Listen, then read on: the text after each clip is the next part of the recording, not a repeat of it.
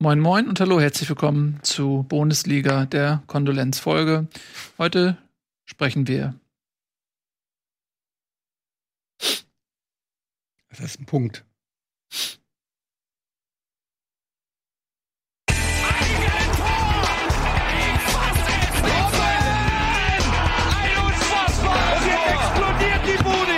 Kritisiert mir denn nicht zu viel. Das ist ein guter Mann. Heulsusen TV. Heu heute mit folgenden Gästen, meine Damen und Herren. Wir begrüßen recht herzlich Daniel Boschmann.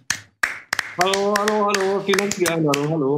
Ihr kennt ihn alle, weil ihr Frühaufsteher seid, natürlich vom Morgenmagazin. Der Mann steht morgens um 3 Uhr auf. Äh, Morgenmagazin ist bei den öffentlich-rechtlich. Ich bin vom Frühstücksfernsehen. Aber es ist ein morgendliches Magazin. Das stimmt. Ja. Also, kommt natürlich vom Frühstücksfernsehen. Ich möchte mich entschuldigen. Was ist das unangenehm? Können wir nochmal neu anfangen, direkt die Okay, können wir nochmal den, können wir noch mal den Opener, nochmal die Sendung starten, bitte? Die Sendung nochmal starten.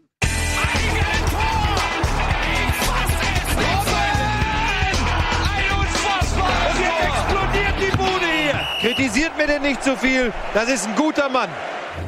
Herzlich willkommen, meine Damen und Herren. Herzlich willkommen zu Bundesliga Live. Eine fantastische Folge. Wir haben richtig tolle Gäste und ebenso fantastische Laune. Begrüßt mit mir Daniel Boschmann, unser guter Freund vom Frühstücksfernsehen. Der Mann, der nicht nur am Morgen gut gelaunt ist, er ist am Nachmittag, am Abend und in der Nacht auch sehr gut gelaunt. Und er hat keinen Grund dafür, denn Werder Bremen steigt eventuell ab. Haha, ist das nicht lustig? Moin. Freundchen, Freundchen, Freundchen, reiß dich bloß. Also hier, guck mal, da ist der Typ von rap.de. So, ja, und ich krieg keinen neuen, keinen neuen Opener, ne, ihr Säcke. Ja, das. Äh Wartet, bis ich wieder ins Studio bin. so, ihr Schweine. Wir reden jetzt über Fußball, weil es sein muss, einfach. Als wenn da irgendjemand noch Bock Tobi drauf ist übrigens auch da. Nee. Ist es mir fuck egal, ob ihr noch da vorher. seid. Nein, Leute, ich muss eine Frage klären. Was? Daniel, äh, Ja. weißt du, ob ich den, äh, das Wohnmobil heute Morgen, ob ich das gewonnen habe? Hast du nicht gewonnen. Na, scheiße. Wie habt Digga, du ihr, hast aber nächste Woche nochmal die Chance für den VW California Ocean für 60.000 Euro. warte mal, ihr, Kannst du da was ihr machen? verlost Wohnmobile bei, Ich frag für einen Freund. beim Du, Frühstücksfernsehen? nicht, du glaubst nicht, dass Deutschland rastet aus wegen Wohnmobile als Gewinnspiel. Deutschland campt im Jahr 2020. Mega Auto. Was muss man denn machen, um das zu gewinnen? Anrufen 01379 44 44 01. Warte Dann mal. sagst du das Kennwort Natur oder Okay, warte, warte, warte. Dick hier nochmal eben. Warte, gib nochmal durch die Nummer. Mal jetzt auch mit Digga, das, wir können doch nicht weitermachen. Das, der Gewinn Jetzt gib mir nochmal die Nummer. Hi- Himmel, Herrgott, jetzt. Null. Oder schreib eine SMS. Ja, schreib. 01379. Ich will die 44 SMS schreiben. 01379. Was? 44 44 01. 01379 44 44 01. Dann sagst du Natur. Oder du schickst Natur an dreimal die vier, dreimal die eins. Aber die Leitung wird jetzt nicht funktionieren. Die Alter, Daniel, willst du mich verarschen? Dreimal die vier, dreimal die eins Natur. Das kann ich aber jetzt abschicken. Bitte versuchen Sie es. Ist ja nichts. Was ist das denn jetzt? Ach, ich habe keinen. Dreimal die vier, dreimal die eins. Ja, aber die geht jetzt noch nicht, Digga, Mann, ey. Wenn du nicht zuhörst. Kannst du mir das nicht einfach so schicken, das Wohnmobil? Meine Güte, so lass uns jetzt über Fußball hier wir haben hier so viel auf dem Zettel. So, Ruhe jetzt, Tagesordnung. Keine Zeit für Wohnmobile. Ähm, Tagesordnungspunkt 1, Abstiegskampf. Werder Bremen steht vor dem Abstieg. Erkenntnisse der heutigen Show. Ähm, ja, wie es der Zufall so will, Daniel ist äh, Werder Bremen-Fan und mein guter Freund Nico ist auch Werder Bremen-Fan. Äh, Ich bin ein Sandwich des Elends und wisst ihr das, kennt, kennt ihr das, wenn die beiden Brötchenhälften denken, sie wären ähm, super traurig und dann kommt die Frikadelle und sagt, nee. Soll ich dir mal sagen? Bist du jetzt die Bulette im Bild oder was? Ja, genau. Ich bin die Bulette, ja. Bin die Frikadelle. Es ist so schön, dass dieser, dass dein Verein immer, ich fühle mich richtig beschissen am Samstag. Ich bin so am Ende mit den Nerven und dann gucke ich Sonntag Fußball und dann merke ich, es, es gibt Leute, die trifft's noch her. Ja, das ist so, weißt du, so Werder Bremen-Fan geht so auf der Straße und stolpert so und fällt so hin und will gerade anfangen zu heulen. Auf einmal fliegt oben aus dem 27. Stock, BOOM! Direkt daneben der HSV-Fan. Und da fragt man sich, ja, wo tut's euch eigentlich noch weh? Nee, eigentlich ist noch lustiger. Der HSV-Fan fällt vom Dach, bleibt aber mit dem Auge am Nagel hängen. Schön wär's. So, ihr Lieben, lass mal jetzt wirklich ein bisschen sportlich werden. Also, äh, ich hatte ja ein paar Prognosen angestellt. Daniel, du guckst jedes, jedes Mal die Sendung, du weißt exakt, was ich gesagt hatte.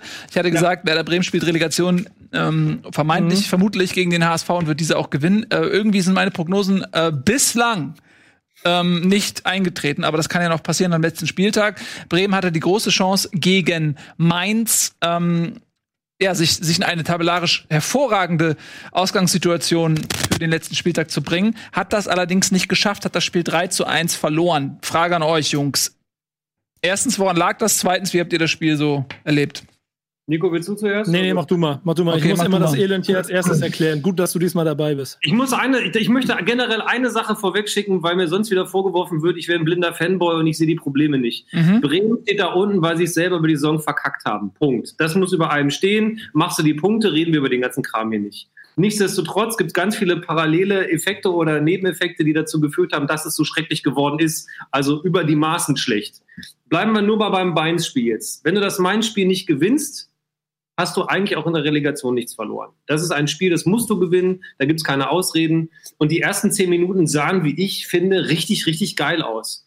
Die haben den Ball gut behauptet, sie hatten gute Offensivaktionen, aber wie die ganze Saison schon, sie machen die Chancen halt nicht. Ob die jetzt alle super zwingend waren, ist das nächste Ding, aber manchmal fehlt dir halt auch ein bisschen Glück.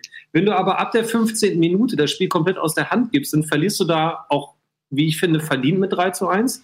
Und dann muss man sich wirklich fragen, hat diese Mannschaft es mit dieser sportlichen Leistung überhaupt verdient, in der ersten Bundesliga zu spielen? Aktuell. Fakt ist, sie hätten es machen müssen, aber auch vorher schon. Wenn du all die Spiele gegen die direkten Konkurrenten verlierst, wir, wir können die ganze Saison zurückgucken, all die Leute, gegen die wir da unten haben in den letzten fünf äh, Plätzen, gegen die haben wir, glaube ich, allesamt verloren. Paderborn. Und gegen Mainz in der Hinrunde 0-5. Ja, bitte. Mhm. Ja, also ich bin absolut deiner Meinung, wenn Bremen absteigen sollte, ist es verdient. Das ist ähm, liegt zum einen an den Punkten, klar. wenn du einfach 28 Punkte hast am Nico hat 33. keinen Punkt mehr auf schwarz gestellt. Was? Nico war Nochmal? im Schwarz. Ja. Wie bitte? Ich habe kurz, ich hab kurz Bild ausgestellt. Warum? Nee, habe ich nicht. Ist ein Technikfehler gewesen. Brauchst du Hilfe? Ja, ja. Können wir mal zwei. Techniker zu Nico schicken, bitte? Jetzt sind Ja, wir unterwegs, ne? Hm, danke. Ähm, was ich sagen wollte, ist, wenn du mit 28 Punkten ähm, nach 33 Spieltagen ähm, Tabellenverletzer bist, dann hast du es sportlich de facto verdient abzusteigen, meine Meinung. Ähm, klar gibt es dafür auch Ursachen. Einige liegen sicherlich auch in einem Verletzungspech. Es wurde aber auch oft genug ähm, bedient, sage ich mal, diese Erklärung. Ich will es mal nicht Ausrede nennen. Aber deswegen wird sie nicht weniger wahr. Also das Nee. muss man wirklich sagen. Also Fakt, das ist der Fakt. Wenn du die Hinrunde fast, ich glaube, nur ein einziges Mal mit der gleichen Elf spielst, ist das für eine Mannschaft wie Bremen äh, ein, Too much. Äh, too much. Ja. Und Punkt. vor allen Dingen, also äh, nochmal, die, die- stehen zu Recht da unten, da bin ich voll bei ihm, aber, aber guckt euch Schalke 04 an. Das ist jetzt nicht Werder Bremen. Die haben 10, 12 Verletzte und gewinnen 15 Spiele nicht. Das ist nicht nur ein Bremer Problem. Das ist, glaube ich, eins, was du durch diese Liga merkst, wenn du ähm, an einer Stelle falsch kalkulierst oder falsch planst, was ja in diesem Fall auch ein Fehler von Werder Bremen ist, wie du den Kader aufgestellt hast. Und dann erwischt es dich volle Breitseite, dann kriegst du das nicht aufgefangen. Dazu gehören aber auch Punkte hundertprozentig, wenn du den Trainer nach diesem Spiel gesehen hast, habe ich ihn das erste Mal so erschüttert gesehen und auch so die Mannschaft angreifen, wie es wahrscheinlich schon, also vielleicht nach dem Main-Spiel im Hin in der Hinrunde hätte sein müssen oder so. Da hätte wahrscheinlich schon viel lauter ein anderer Ton sein können. Das passt dann aber auch wieder nicht zu Bremen und ist dann einer der weiteren Multiplikatoren, die für diese Abwärtsspirale sorgen, die du einfach hast. Und ey, ich meine, ich gehöre auch zu den Leuten, die die ganze Zeit gesagt haben, Team Kofeld, ich möchte, dass der Trainer da weiter bleibt, weil ich fest daran glaube, dass sie es gemeinsam schaffen. Jetzt stehe ich wie der Idiot da, wie alle anderen, die das gesagt haben, und sagen, ja, okay, Mist, hat nicht funktioniert, jetzt steigen wir ab und der Trainer geht. Das ist, was, was Ja, ich meine, man muss auch fairerweise sagen, ihr seid noch nicht abgestiegen, ne? Also ich gehe hundertprozentig davon aus, dass ihr gegen Köln gewinnt. Einfach ja, wird nicht, wird nicht reichen. Ja, aber ihr gewinnt gegen Köln. Das ist für mich Gesetz, weil Köln schenkt schon wieder ab. Die haben schon wieder keinen Bock mehr. Ihre eine Hochphase, die sind mit die schlechteste Mannschaft der Rückrunde oder der na- nach Corona-Spielzeit. Das heißt bei Bremen nichts. Wir sind wieder barmherzige Samariter. Hast du einen scheiß Lauf und brauchst dringend einen Sieg, spielst du gegen Bremen, läuft alles wieder geil. Ja, aber ihr habt ja gegen Paderborn gesehen und so und äh, Köln wird sich wird sich nicht gut verkaufen, mal ist meine Prognose. Und ähm, dann hat Bremen 31 Punkte und je nachdem, wie hoch sie gegen Köln gewinnen, muss ähm, Union, äh, muss Düsseldorf gegen Union dann vielleicht auch sogar gewinnen. Und das ist eine Situation, die ist auch unangenehm für Düsseldorf. Ja, du, Weil man dasselbe, was man über Köln sagen kann, kann man ja auch über Union Ja, Berlin Union, sagen. Ja, Union wird auch ohne Anderson vor allen Dingen, ne? Der fehlt ja vorne, gelb gesperrt. Ähm, der ist wichtig für Union. Ich glaube auch, dass Düsseldorf sollte das eigentlich nach Hause schaukeln. Also wenn, da, wenn Düsseldorf das noch verkackt, alter Schwede, dann brennt hier die Altstadt, glaube ich da. Ja, ähm, aber noch ist es nicht so weit. Deswegen können wir auch noch gar nicht so über den Abstieg wirklich reden, weil er ist ja noch nicht passiert, oder? Also Nee, halte aber, aber. Halte mich für bescheuert, Nico. Ich, ähm, ich habe ja nun auch äh, immer sehr optimistisch und positiv geschrieben, einfach auch so ein bisschen mir was von der Seele äh, runterzuschreiben. Und ich glaube auch, dass, nee, also ein bisschen ist er einfach so, das ist ein bisschen Selbsthilfegruppe und ich habe mir selber gedacht, warum jetzt noch weiter im Elend rumstochern, dann überlege ich doch mal, wie es geil wäre, wenn was Gutes passieren würde. Und die Chance ist doch wirklich noch da. Also wir haben so absurde Momente erlebt und ich will gar nicht jetzt nur HSV sagen, aber so viele absurde Momente in dieser Saison erlebt, äh, dass da Mannschaften jetzt Meister sind, die auch gerne mal acht Punkte äh, hinter dem BVB waren. Und wenn der BVB anständig durchgespielt hätte, hätte es einen Meister gegeben. Äh, ich habe übrigens, weil du gerade Schalke angesprochen hast, ich persönlich, und das ist das Absurde, ich finde, Schalke hat so eine grottoide Kacksaison gespielt und ist trotzdem safe in der ersten Liga nächste Saison dabei. Da ist irgendwas in meiner Wahrnehmung völlig verzerrt. Kennt ja, ihr? Ja, weil die aber im Gegensatz zu Bremen auch mal einen Run hatten. Ja, ja genau. Ja. Aber ähm, ich, ich finde, was du sagst, nicht komplett verkehrt, weil Natürlich kann man jetzt dann immer sagen, das ist Optimismus oder Pessimismus oder so, aber als Frankfurter kann ich euch sagen, es gibt diese Fußballwunder. Ich habe sie schon äh, mindestens zweimal selber erlebt, die, die unmöglichen Sachen, die dann eben doch passieren. Ähm, das ist natürlich nichts, worauf man im, im, im Vorfeld irgendwie äh, sich freut. Aber gerade wenn du so in, ins Spiel reingehst und sagst, naja, es ist eh gelaufen, keine Ahnung. Ähm, der Fußball erzählt die verrücktesten Geschichten noch kann der HSV absteigen, noch kann Bremen die Klasse halten. Es kann sein. Es, es kann sein, dass wir nächste Saison eine Bundesliga sehen mit Bremen und HSV. Es kann Nein, passieren. Das kann nicht Nein, passieren. Wieso nicht? Weil es einfach rechnerisch nicht mehr möglich ist. Das Wieso? ist nicht mehr möglich, weil, Weil die- wir be- beide im besten Fall in die Relegation kommen können und dann kann nur einer. Das ist der beste Case. Okay, scheiße. Das ist der beste Ich versuche hier euch beide aufzupäppeln. Ja, ich weiß das, Du musst dich entscheiden. einfach Du nicht, musst dich Realität aufpäppeln. Du musst dich Ah, entscheiden, wen du lieber hast. Ob du lieber hier auch oder willst du hier. Kurz was? Daniel, noch mal bitte. Ich sage, jetzt hat, jetzt hat Ede sich mit äh, gestern Nacht handschriftlich auf die Karte was geschrieben und die komplette These Ja. So, pass auf, ich sag euch jetzt mal was. Es kann auch für beide richtig gut werden. Nee, kann's nicht. Scheiße. Okay. Mist. Komplette ja, Rede. aber dann ähm, weiß ich auch nicht. Ja, Das ist exakt. ja auch irgendwie kacke, wenn deine, wenn deine einzige Hoffnung noch eine Relegation gegen den Erzrivalen ist. Das fühlt sich auch nicht gut an. Obwohl ich mittlerweile, also, äh, also ich, äh, für mich ist also schon seit drei Wochen ja das so das höchste der Gefühle, wo ich auch noch hoffe. Ich bin so pessimistisch, weil ich nach dem Spiel gegen Mainz auch de facto äh, im Prinzip den Abstieg schon für mich fange anzufangen zu verarbeiten, weißt du? Weil ich jetzt schon darüber nachdenke, wie kann die nächste Saison aussehen? Was machst du damit? Ja, okay. Ähm, ich habe ja auch schon bei Twitter mal aufgestellt, was das alles für Duelle sind, die man nächste Saison haben könnte, wenn alles auch aus norddeutscher Sicht auch optimal auch in der dritten Liga läuft. Dann ist das alles, wie ich auch geschrieben habe, kannst du die Scheiße auch schönreden. Dann ist das alles nicht mehr ganz so schlimm. Trotzdem will ich in dieser verdammten Liga bleiben und ich finde es, also das, Werder Bremen gehört da einfach hin und das, also deswegen bin ich bei denen jetzt. Ich will diese letzte Hoffnung behalten, aber du musst schon mindestens vier, fünf Dinger gegen Köln machen, um überhaupt eine Chance zu haben. Und dann irgendeinen, der wie, Möglich, auch wenn es bekloppt klingt, wenn man ganz ehrlich ist. Ja, aber da brauchst du noch, wer, die Frage ist, Boschi, wer bei uns den, den, ähm, den Fjordhoff machen könnte mit dem Übersteiger für das 5 zu 0 in der, in der, in der 93. Minute. Pizarro. Ich, Pizza. ja, ich hätte, Pizza, ich hätte Pizza ehrlich gesagt ein bisschen früher gebracht. Ich weiß natürlich nicht, wie fit er ist. Äh, grundsätzlich muss man aber sagen, dass all die Leistungsträger, die wir noch haben, nach dem Abgang von Kruse, der nicht kompensiert wurde und irgendwie durch Osaka aufgefangen werden sollte, was, wie ich finde, schon ein schiefes Bild von Anfang an war. Ähm, aber all die Leistungsträger, die wir haben, laufen aktuell in dieser Saison komplett ihrer Form hinterher. Wenn Maxi Eggestein in der Sendung davor vielleicht überperformt hat und zu gut war, oder weiß ich nicht, keine Ahnung, ob das jetzt die goldene Saison war, Mhm. aber aktuell laufen sie alle einen halben Schritt mindestens hinterher. Und für eine Mannschaft wie wir, ich sage immer wir, muss ich mich entschuldigen, ähm, ähm, dann da ist es dann, dann ist es, reicht das einfach nicht. Da haben wir die Breite nicht. Ist leider so.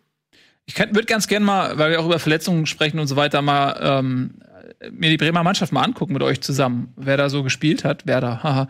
Ähm, vorne Osako und äh, Sargent, aber dafür muss man auch sagen, dass ähm, Selke, der zur Winterpause gekommen ist, auf der Bank war fit, ein Pizarro war auf der Bank, ein ähm, es, äh, hier äh, Raschika war auf der Bank.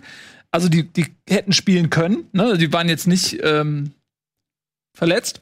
Äh, Bittenkurt, Stammspieler eingeplant. Okay, weiß nicht. Klaassen hat gespielt, Eggestein hat gespielt. Selassie, äh, Friedel, glaube ich, kann man auch unter der Kategorie Stammspieler verorten. Und dann hast du hinten Moisander, Großen Velkovic, der hat natürlich jetzt Vogt gefehlt, klar. Ähm, der war so zuletzt ein Stabilisator. Aber ich meine, jetzt in dieser äh, engen Phase, jetzt, da war Bremen jetzt nicht mehr so arg gebeutelt. Nee, nee, nee, Ja. nee das, das sagt ja auch keiner. Seit Corona sind sie Ja. alle wieder da. Also seit Corona haben wir auch einen Kader, der, der voll ist, der ja sogar fitter ist und äh, die Spiele besser gehen kann, als sie es noch davor machen konnten. Ja. Aber es geht, es geht um den, also das ist auch nochmal, die stehen zu Recht da, wie das gelaufen ist. Aber das, was, was Daniel sagt, ist ja die, diese, diese Situation irgendwie von Spieltag 5, 6 ging es, glaube ich, los bis nach der Winterpause. Wo du in dieser Zeit. Eigentlich. Mit der Verletzung von Julia habe ich das Gefühl gehabt, ist alles so ein bisschen tüdelüdü und da hat sich jeder auf den anderen verlassen. Irgendwie Ja. so ein Gefühl habe ich irgendwie. Mit wessen Verletzung? Äh, Osako, Entschuldigung. Ja, eure Spitznamen, die eure Kosenamen, die ihr so Nee, liebevoller heißt Julia in, Osako. Das ist in eurer. Werder-Bettwäsche da austauscht. Das, sorry, dass ich die nicht so. Okay. Sein Das ist Vorname. einfach, das, Ja. das, ist Okay. einfach, das ist einfach Recherchearbeit, die man vor so einer Sendung machen soll. Nee, nee, sowas mache ich nicht. Dann, wüs dann wüsste ich auch den Unterschied zwischen, zwischen Morgenmagazin und Frühstücksfernsehen. Ähm, Nee, aber das, das äh, nochmal, das ist, das ist jetzt keine Entschuldigung mehr. Du, du siehst jetzt einfach eine Mannschaft, die definitiv falsch aufgestellt ist für das, was Werder Bremen eigentlich an Fußball hätte spielen müssen.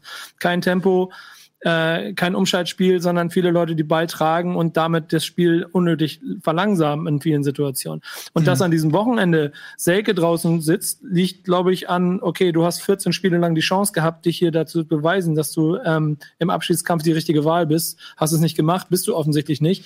Und warum Rashica nicht? Das müsste Tobi Escher. Tobi Escher outet sich ja manchmal als ein sehr gut informierter Bremen-Insider. Heute auch Vielleicht hat der noch die eine oder andere SMS da mitgekriegt. Also, also das ist auch ein Statement gewesen, den nicht bringen Ja, weil zu der Scheiße wollen, war sondern- zuletzt. Muss man ja einfach mal festhalten. Ja, der hat genau. zuletzt keinen Stich gesehen, seit er irgendwie auf der Suche nach einem neuen Vertrag ist oder auch einem neuen Arbeitgeber. Hat er nichts mehr gezeigt jetzt in der ganzen Rückrunde.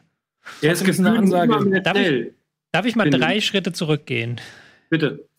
WM 2014, Halbfinale. Mhm.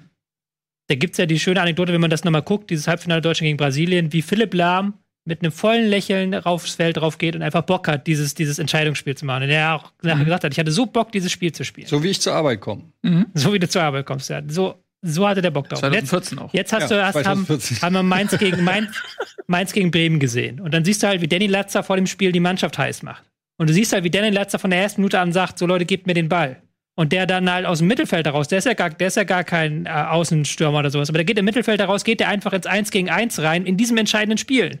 Und sagt sich halt so, ist mir egal, ich habe jetzt Bock darauf, dieses Spiel zu gewinnen, ich habe jetzt Bock darauf, diese Aktion zu machen, ich riskiere was. Und da hattest du zwei, drei Spieler bei Mainz, die genau das gemacht haben, die genau halt eben dieses Risiko gegangen sind. Und bei Bremen hattest du dann immer das Gefühl, da ist niemand. Da ist niemand, der sich anbietet, da ist niemand, der geht, da ist niemand, der sich zeigt, da ist niemand, der jetzt mal Ball hat. Da gab es dann immer den langen Ball von Velkovic nach Osako zu Osako, wo du gefragt hast, wie soll Osako diesen Ball jemals bekommen? Und Osako hat sogar noch ganz gut gespielt, fand ich jetzt gegen Mainz, hat sogar noch drei, vier Bälle festgemacht, hat sein Tor noch gemacht. Aber das hat halt völlig gefehlt, das hat auch in dieser Kaderplanung völlig gefehlt. So, du holst im, im, äh, im Winter Vogt, der ein Leihspieler ist, der gar nichts eigentlich in dieser Mannschaft zu melden hat, wenn du so möchtest, weil der sowieso im Sommer im Zweifelsfall wieder nach Hoffenheim zurückgeht. Und der bestreitet plötzlich jedes Interview. Also plötzlich jedes Interview mit Kevin Vogt, der eigentlich ein halbes Jahr gar nicht dabei war bei der ganzen Scheiße. So, und dann merkst du halt einfach, da ist irgendwas komplett schiefgegangen. Da hat man irgendwie sich komplett darauf gedacht, okay, das mit dem Kruse-Ding, das fangen wir alles irgendwie ab, aber es hat halt niemand abgefangen. Und da Ja, ist halt einfach. meinst du einen Aggressive Leader, Tobi? Oder? Nicht mein, nein, gar nicht aggressive Es war ja auch gar nicht so, dass Latzer da sich so reingeworfen hat, sondern einfach jemand, der Bock hat, der halt dieser Drucksituation statt, standhält, weil er einfach Bock drauf hat. Der halt was sagt so, ich nehme den Ball jetzt und ich mache jetzt was mit dem Ball. Gar nicht so, ich grätsche jetzt rein, ich grätsche jetzt alle um, sondern einfach, das ist ein geiler Tag heute. Das ist ein Tag heute, wo wir was gewinnen können. Das hat halt überhaupt niemand da. Diesen, Ja, ich meine, die ersten, die ersten 20, 25 Minuten hat Bremen ja das Spiel dominiert, aber fällt dann immer zusammen wie ein Kartenhaus, weil genau das ist, was du gesagt hast.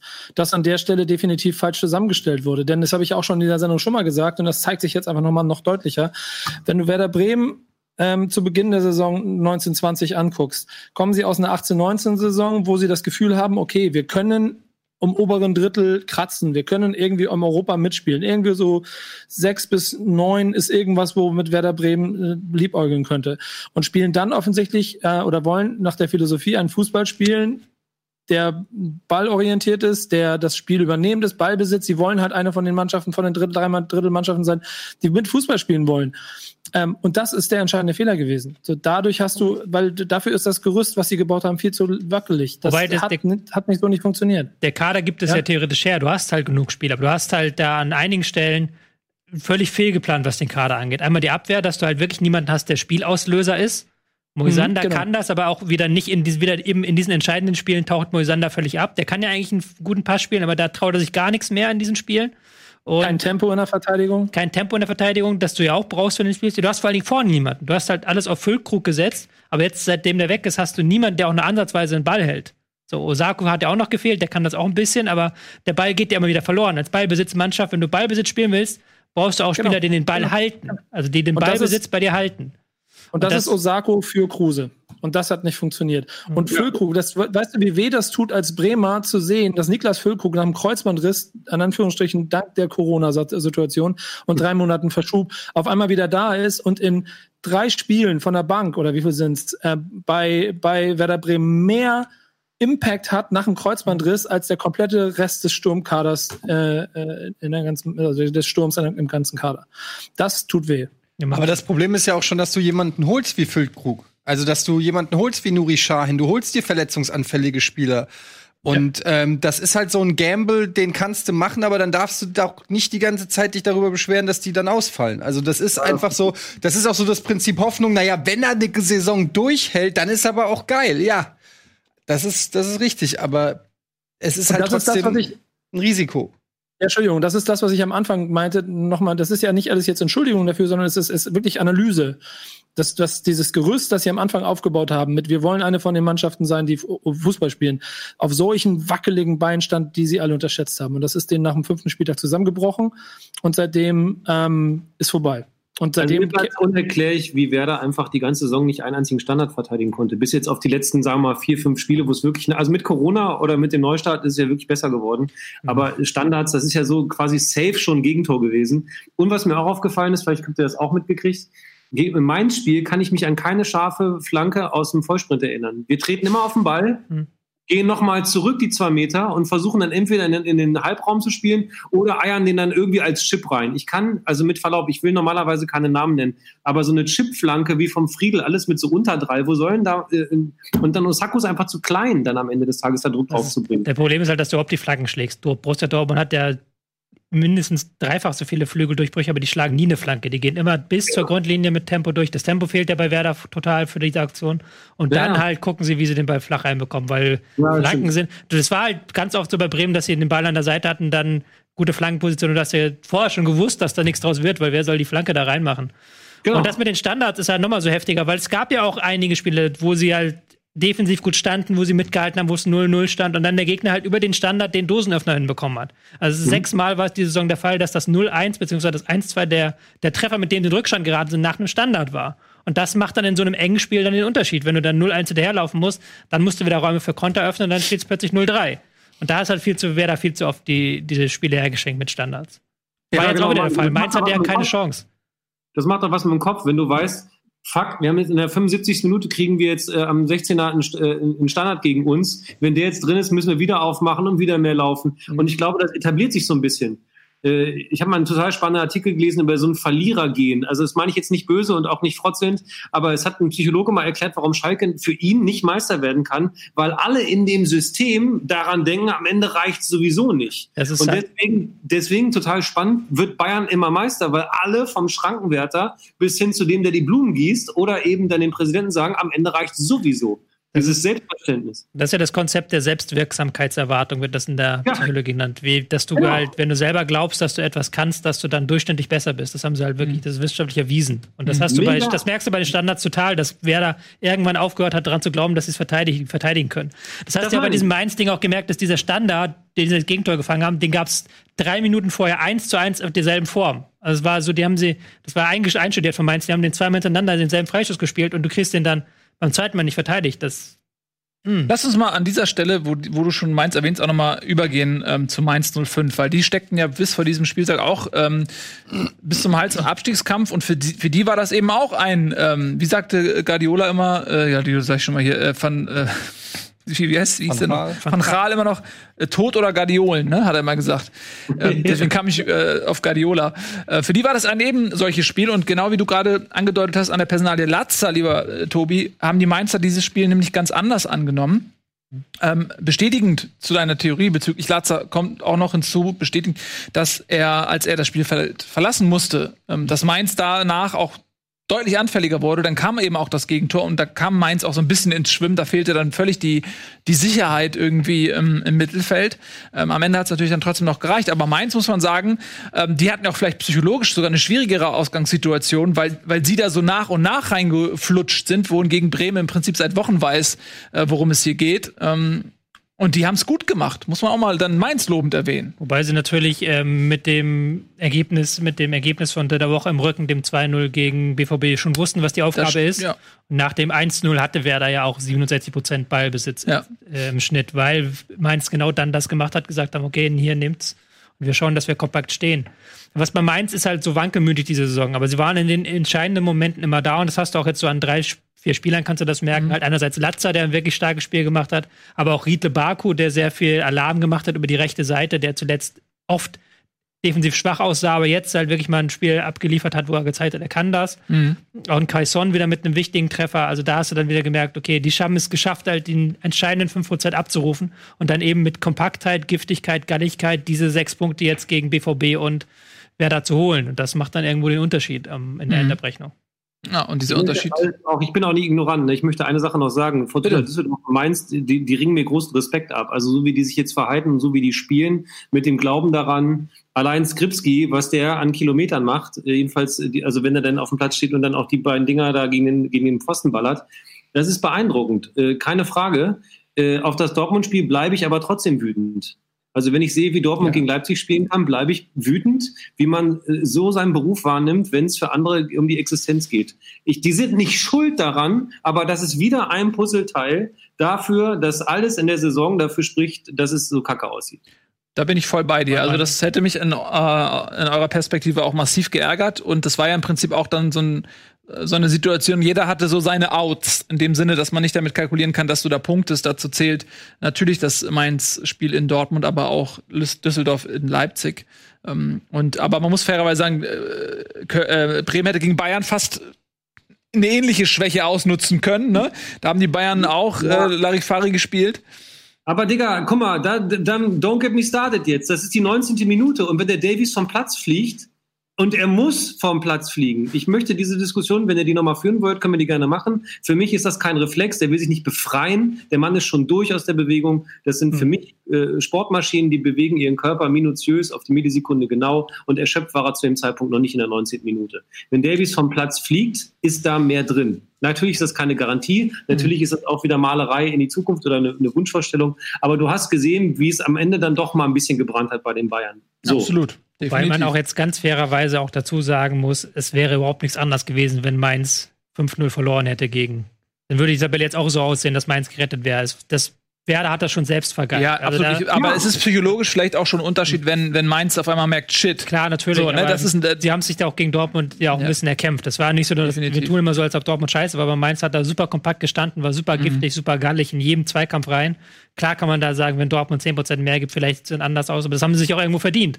Und dieses Spiel gegen äh, Mainz hätte Werder oder so oder so gewinnen müssen. Und sind wir mal fair und ehrlich, es, Aber, jetzt aber Mainz keinen- konnte ja ganz, ganz locker frei aufspielen. Wenn es da um den Abstieg geht, äh, hätten sie auch sonst, wären sie auch immer noch vor Werder gewesen, hätten genau so gespielt, nehme ich an. Also du hast ja gemerkt, du hast ja wirklich gemerkt, wie die Bock auf das Spiel hatten. Das hast du auch schon gegen Dortmund gemerkt, wie die Bock auf das Spiel hatten. Und das hast wir du bei Werder doch gefehlt. nicht mit Fakten, bitte. Es ist halt, was wäre, wenn so. Und im Endeffekt hat Werder es selbst in der Hand gehabt und hat Werder es selbst vergeigt, muss man ganz offen und ehrlich Ja, sagen. absolut. Wobei ich persönlich der Meinung bin, dass sie es nicht jetzt vergeigt haben, das haben sie schon vor Wochen vergeigt, eigentlich, diesen Ja, Abstieg. aber das kann man auch über Fortuna Düsseldorf sagen. Denn die haben, finde ich, noch mehr Pech gehabt, noch mehr unglückliche Situationen gehabt, die gegen Dortmund, das war, es ist nur eines der jüngeren Beispiele, es gibt zahlreiche seit Wiederaufnahme des Spielbetriebs gegen Dortmund da zwei Pfostenschüsse und dann kriegen sie dann auch in der 95. oder was äh, das 1 zu 0, das ist eigentlich ein Spiel, was sie auch gewinnen können, dann ist Bremen de facto abgestiegen. Ähm, also da haben auch einige Vereine, sag ich jetzt mal, Bremen im Spiel gehalten, insbesondere Düsseldorf hat Bremen auf jeden Fall im Spiel gehalten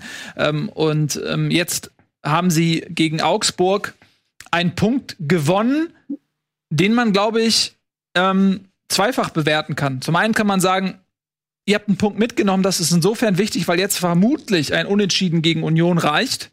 Ja, es sei denn, Bremen gewinnt wirklich 4-0. Was ich nicht ausschließen würde. Ähm, aber sie haben eine gute Ausgangsposition. Sie müssen nicht, nämlich das Spiel nicht unbedingt gewinnen. Von daher ist der Punkt eine Menge, äh, eine Menge wert. Allerdings, wenn sie das Spiel gewonnen hätten, dann wären sie jetzt schon gerettet. Und äh, es kann immer noch sein, dass sie absteigen. Und dann werden sie sich richtig ärgern. Ähm, von daher ist der Punkt, glaube ich, weiß ich nicht, wie der zu bewerten ist. Ähm, Augsburg, by the way, ist dadurch gerettet. Ne? Für die war die Situation punktreich, dann sind sie gerettet. Ähm, ja, und jetzt muss Düsseldorf noch ein bisschen um die Relegation zittern. Man hat es in der eigenen Hand. Aber ich glaube auch, dass äh, Düsseldorf in der Relegation, wenn sie es denn schaffen, auch gute Karten hätte. Da werden wir nachher noch drüber sprechen, was da in der zweiten Liga vermutlich dann ähm, auf Düsseldorf zukommt. Auch wenn Bremen in die Relegation kommt, ist für mich auch äh, ganz klar die Favoritenrolle verteilt. Egal wer da kommt, also ich meine das jetzt nicht zweckpessimistisch für den HSV, sondern ich meine es bei aller Wahrscheinlichkeit nach kommt Heidenheim und da sagen wir mal ehrlich, Bremen ist gegen Heidenheim haushoher Favorit und auch Düsseldorf ist Favorit gegen Heidenheim. Äh, da reden wir gleich noch drüber. Wir haben noch eine Menge zu besprechen. Allerdings machen wir jetzt mal eine klitzekleine Pause. Und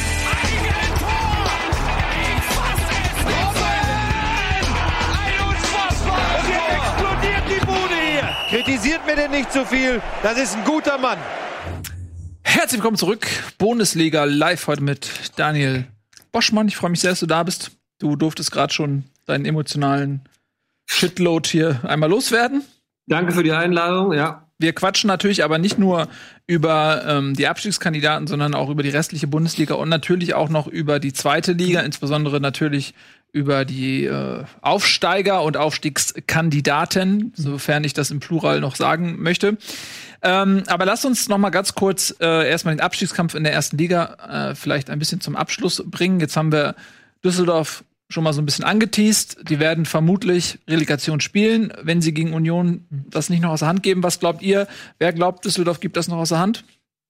Das kann man Es ist nach dem Spiel jetzt am Wochenende von Union Berlin ist man natürlich geneigt zu sagen und auch nachdem sie jetzt unter der Woche Party gemacht haben, die Unioner und dafür auch bestraft wurden ähm, wegen Verletzung der Corona-Regeln der Bundesliga, da ist man schon so ein bisschen nach dem Motto, die Union wird dann nicht mehr gefährlich werden. Andererseits Union, wenn die noch mal vielleicht doch noch 10% abrufen, Bock haben und sich dann kompakt reinstellen, könnte schon schwer werden für Düsseldorf. Andererseits reicht ja Düsseldorf auch wieder ein Punkt. Also, Also ich hätte gesagt, wenn wenigstens. Publikum da wäre, ne, dann hätte vielleicht Ja. man so, ähm, hätten die Eiserne noch mal versucht, so vor eigenem Publikum diesen Klassenerhalt zu zelebrieren und wollen sich da nicht mit einem mit einer Niederlage irgendwie verabschieden. Aber jetzt so vor, vor leeren Rängen irgendwie die Saison ist gelaufen. Äh, es fehlt mir gerade die Fantasie, wie wie Düsseldorf. Da, also wenn sie das aus der Hand geben, dann müssen, dann haben sie auch wirklich, dann wünsche ich Heidenheim. Dann drücke ich Heidenheim oder dem HSV die Daumen, weil dann haben sie es auch echt nicht verdient. Also du musst jetzt eigentlich die Ich will euch weghauen. jetzt nicht aus Prinzip widersprechen, äh, aus Zweckoptimismus als Werder-Fan, aber ich glaube, dass diese Situation, die du gerade angeteasert hast, dieses, dass dieses, Emo, dieses psychologische Moment, dass ein Unentschieden reicht. Wenn du auf Unentschieden spielst, hat dir noch nie geholfen. Noch nie im Fußball habe ich, wenn du Strategie ausgibst, ja, wir halten jetzt irgendwie einen Unentschieden, kriegst du in der 90. einen rein. Mhm. Ich bin tatsächlich sogar ganz happy, muss ich ehrlich sagen, dass Union jetzt der letzte Gegner von Düsseldorf ist. Das bringt mir diese gewisse Grundsicherheit, gerade die Geschichte, dass Union jetzt gesoffen hat und eine gute Zeit hatte. Ich halte von den Unionern viel und ich glaube, die haben Bock, sich anständig zu verabschieden. Das ist eine, eine Truppe mit Herz und mit, mit, äh, mit äh, Köpfchen, sich nicht äh, ausverkaufen zu lassen. Die gucken ich nicht zu, Daniel, keine Sorge. Doch, aber er war doch da. Zeig doch mal das Video von seinem Twitter. Zeig mal das. Er war ich ja. bin nicht angeschlossen. Ich bin Ah, bin du bist nicht nicht angeschlossen. Ja, wie soll So, kann ja, ich habe hab gebetet, äh, äh, an der Försterei habe ich gebetet. Kann man sich angucken bei Twitter. Aber ich glaube, dass es trügerisch ist. Äh, nichtsdestotrotz ist natürlich alles für Düsseldorf erstmal gemacht, aber ich glaube, dass die Situation trügerisch ist. Und am Ende des Tages muss man auch noch sagen, Werder muss tatsächlich gewinnen. Und das ist, glaube ich, das schwierigere Ding. Ich würde auf maximal 10% die Chancen. Ja, das glaube ich auch. Das alles. Ja, Läuft ich würde äh, auch läuft. 10, 15 Prozent ähm. Insgesamt oder jetzt nur das Union, äh, das Fortuna Das abgreift? wer da nicht Relegation schafft, würde ich so 10 bis 15 Prozent. Ja, da bin ich bei dir, das sehe ich auch so. Ich halte es auch nicht für ausgeschlossen, je nachdem, wie sich das Spiel entwickelt. Du kannst ja auch mal haben, ähm, kriegst eine rote Karte, Düsseldorf kriegt irgendwie eine rote Karte. Mhm. Warum? Also, es kann ja mal passieren äh, in der vierten Minute. Wow, alter Schwede, dann kriegen die aber einen Kackstift. Und Bremen, glaube ich wiederum, dass die eine Prämisse haben, von Anfang an richtig Vollgas geben. Die werden nochmal, und das ist die einzige Chance, die sie haben, du wirst bei Bremen nicht sehen, die schieben sich den Ball hin und her. Das ist albern. Die müssen von Minute eins in einem, in einem Modus sein, wie du ihn eigentlich ab Minute 90 hast, wenn du mit einem Tor hinten liegst. Das müssen sie so lange wie möglich durchhalten. Ähm, und ich glaube, wenn sie ein frühes Tor schaffen, spielen die sich vielleicht in einen Rausch, solange das Ergebnis Düsseldorf Union ähm, mithält. Sobald. Start 2-0 für Düsseldorf steht, ist vorbei. Aber solange es unentschieden steht, glaube ich, dass die richtig, richtig Gas geben werden. Was denn? Was lachst du mich aus? Du beschreibst gerade exakt das Szenario, was damals passiert ist, als der HSV abgestiegen ist. Es war ja, doch genau so, dass HSV noch irgendwie zwei Tore geschossen hat und richtig Gas gegeben hat und dann hieß es plötzlich am anderen Stadion, okay, ihr seid abgestiegen und dann ist es komplett verflacht, das Spiel. ja das, da, da gab es noch. einige Faktoren. Haben sie gegen Gladbach gespielt. Da ging es für Gladbach noch ähm, um eine Restchance auf äh, Europa. Und als die Ergebnisse auf den anderen Plätzen eben so waren, dass Gladbach raus war, hat Gladbach als erstes mal nachgelassen. Deswegen hat der HSV das Spiel überhaupt erst gewonnen. Ja, das war gut gespielt. Das war Und Köln hat zeitgleich, glaube ich, gegen Wolfsburg, ähm, die der Konkurrent waren, verkackt, weil sie schon abgestiegen waren und eh schlecht, aber auch keinen Bock mehr hatten. Was ich Köln bis heute ein bisschen übel nehme. Aber apropos Köln, weil ich finde, ich bin da so ein bisschen bei Boschi, weil ähm, ich habe ja jetzt auch das Wochenende gegen Köln gesehen und das war auch im Prinzip ein Spiel auf ein Tor, aber was die Kölner können, ist kontern. Tatsächlich. Und das ist auch dann ein Stück weit eine Gefahr, weil die wissen natürlich auch, für Bremen geht's hier um alles. Jetzt mal unabhängig davon, ob Köln top motiviert sein wird oder nicht. Aber äh, die wissen natürlich, für Bremen geht's hier um alles. Die müssen alles nach vorne werfen. Also die Strategie ist klar. Und ähm, dann ist es schon auch möglich für Köln da einen Konter zu setzen. Und das ist dann nämlich wirklich krass, weil wenn, wenn Bremen aus irgendeinem Grund in Rückstand gerät, dann geht dann geht ihnen natürlich der Kackstift, ne? Oder wenn die Ergebnisse ins Stadion kommen oder so. Also es ist auf jeden Fall auch nicht nur eine rein spielerische Belastung, diese beiden Partien, sondern auf, auf psychologischem Level höchst interessant. Das kann ich zumindest sagen als Außenstehender. Glaubt So. ihr, das erste Tor zählt? Jetzt mal, also alle Wahrscheinlichkeiten beiseite und jetzt mal das psychologische Moment mit eingerechnet. Glaubt ihr, das allererste Tor bei diesen beiden Spielen wird entscheiden, wie es am Ende ausgeht? Das finde ich eine spannende These, weil du, weil du, wenn die sich wirklich mit den Informationen versorgen, ich glaube nämlich tatsächlich, dass Düsseldorf seinen eigenen Leuten nicht sagen würde, sollte Bremen führen. Ich glaube, die machen eher so einen Kommunikationsstopp. Aus Düsseldorfer Seite macht das wenig. Es macht für, für beide keinen Sinn. Für Düsseldorf macht es keinen Sinn, weil entweder sie wiegen sich in ähm, Sicherheit und werden nachlässig oder sie werden panisch. Und es macht höchstens Sinn, wenn sie, ähm, wenn es 0-0 steht und der Punkt reicht und dann Bremen führt 4-0. Dann musst du natürlich eine Ansage machen. Für Bremen ist es so, warum? Das, sie müssen Vollgas geben, es ist völlig alternativlos. Zwischenergebnisse bringen denen nichts. Könnten höchstens auf, oh, jetzt müsst ihr euch nicht mehr verausgaben. Was soll das bringen? Also es wird spannend. Viel hängt für mich, glaube ich, echt davon ab, wie, wie Jetzt, schnell jetzt, Bremen. jetzt werfe ich mal noch eine, das ist vielleicht ein bisschen sehr waghalsig, aber nehmen wir jetzt mal den Konkurrenzkampf zwischen Köln und Düsseldorf. Könnte es nicht auch sein, dass Köln einfach sagt, wisst ihr was, wir sind ja alle, was weiß ich, was auf den anderen Plätzen geht. Und verlieren einfach mal 6-0. ja, natürlich.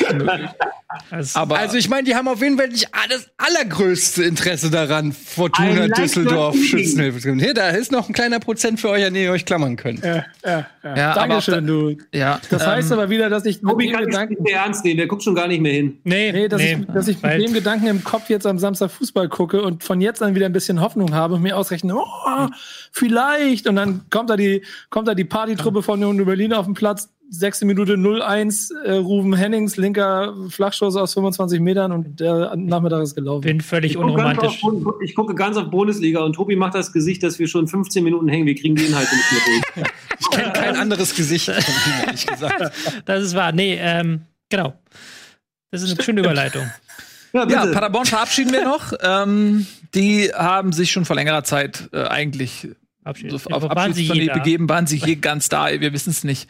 Ähm, und die sind jetzt so ein bisschen sang- und klanglos auch im Schatten des noch spannenden Abstiegskampf bereits äh, zurück zu, nach Liga 2 aufgebrochen. Ähm, aus Zweitligasicht ist es ja auch interessant, wer runterkommt, ne? Also schon, also kommt dann, äh, bleibt Heidenheim in der Liga oder also Düsseldorf oder Bremen. Es ist schon Unterschiede auch, was die Konstellation nächstes Jahr angeht, muss ich ehrlich sagen, äh, wer da so runterkommt. Werder, haha, da sind wir wieder. Ähm, gut, aber ich würde mich mit Paderborn nicht mehr so lange aufhalten. Ähm, und dann lasst uns doch den Abstiegskampf jetzt mal ähm, ad acta legen und gratulieren allen, die es geschafft haben, namentlich Augsburg, ähm, Köln natürlich, äh, Mainz, aber auch insbesondere Union Berlin. Das ist für mich so die erste große Überraschung, dass Union das dann doch frühzeitig geschafft hat, sich ähm, auch in der nächsten Saison für, für die erste Liga zu qualifizieren. Auch Glückwunsch an den FC Schalke 04, auch nicht abgestiegen. Ja, die dank einer äh, unerwartet guten Hinrunde den fast sicher geglaubten Abstieg erfolgreich verhindern konnten. Damit hätte man auch nicht rechnen können. ähm, und dann nähern wir uns so langsam ähm, einem Gebiet, das nach Europa Ausschau hält. Berlin hat es nicht mehr ganz geschafft, die Hertha. Auch da sah es zwischendurch mal so aus, als wenn das noch klappen könnte. Und dann kommen wir zur Eintracht aus Frankfurt, die ähm, auch bis zum letzten Spieltag, glaube ich, noch, oder vorletzten, den letzten, ne, hoffen konnte. Auf Platz 7 zumindest, aber die Siege von äh, Wolfsburg und Hoffenheim haben diese letzte äh, zaghafte Hoffnung zunichte gemacht. So dass das jetzt am Ende des Tages eine Saison ist, wie wir sie eigentlich relativ früh prophezeit haben, nämlich im gesicherten Mittelfeld, weder nach oben noch nach unten. Sie sind auf Platz 9, es ist exaktes Mittelfeld. Sie sind genau in der Mitte. Ja, schade. Aber auf der anderen Seite, ich habe es auch gesagt, so jetzt nach der Dreifachbelastung der letzten beiden Jahre und so, so mal eine Saison, wo du dich mal ein bisschen schütteln kannst und so. Ich kann es auch nicht mehr hören. Wir haben so viele Spiele gemacht. Ich kann es nicht mehr hören, ganz ehrlich. Also insofern, ich finde es jetzt nicht ultra schlimm. Ich, es wäre schon irgendwie eine geile Geschichte gewesen, wenn sie es dann noch geschafft hätten, so, weil dann hätten sie wirklich diesen Corona-Reboot dann noch mal richtig genutzt. Aber ich bin jetzt auch einfach mal äh, äh, humble und sag einfach, komm, ist gut. Wir haben wirklich viele gute Spieler verloren. Die haben ein gutes Grundgerüst jetzt gebaut. Ich glaube, mit zwei, drei Verpflichtungen, so wie Max Kruse zum Beispiel, ähm, könnte man. Ähm, ich glaube, ich will den gar nicht. Ganz ehrlich, ich, was soll ich mit so einem alten Mann? Ganz ehrlich, Nico. Der will, glaube ich, auch. Ach doch, der will. Ja, weiß man nicht. Aber ähm, nee, aber ich glaube, dass die Eintracht ein gutes Fundament hat, um in der nächsten Saison vielleicht wieder international anzugreifen. Muss man mal gucken, was auf dem Transfermarkt passiert. Und ansonsten zum Spiel selber gegen Köln muss man nicht viel sagen. Eintracht war die bessere Mannschaft.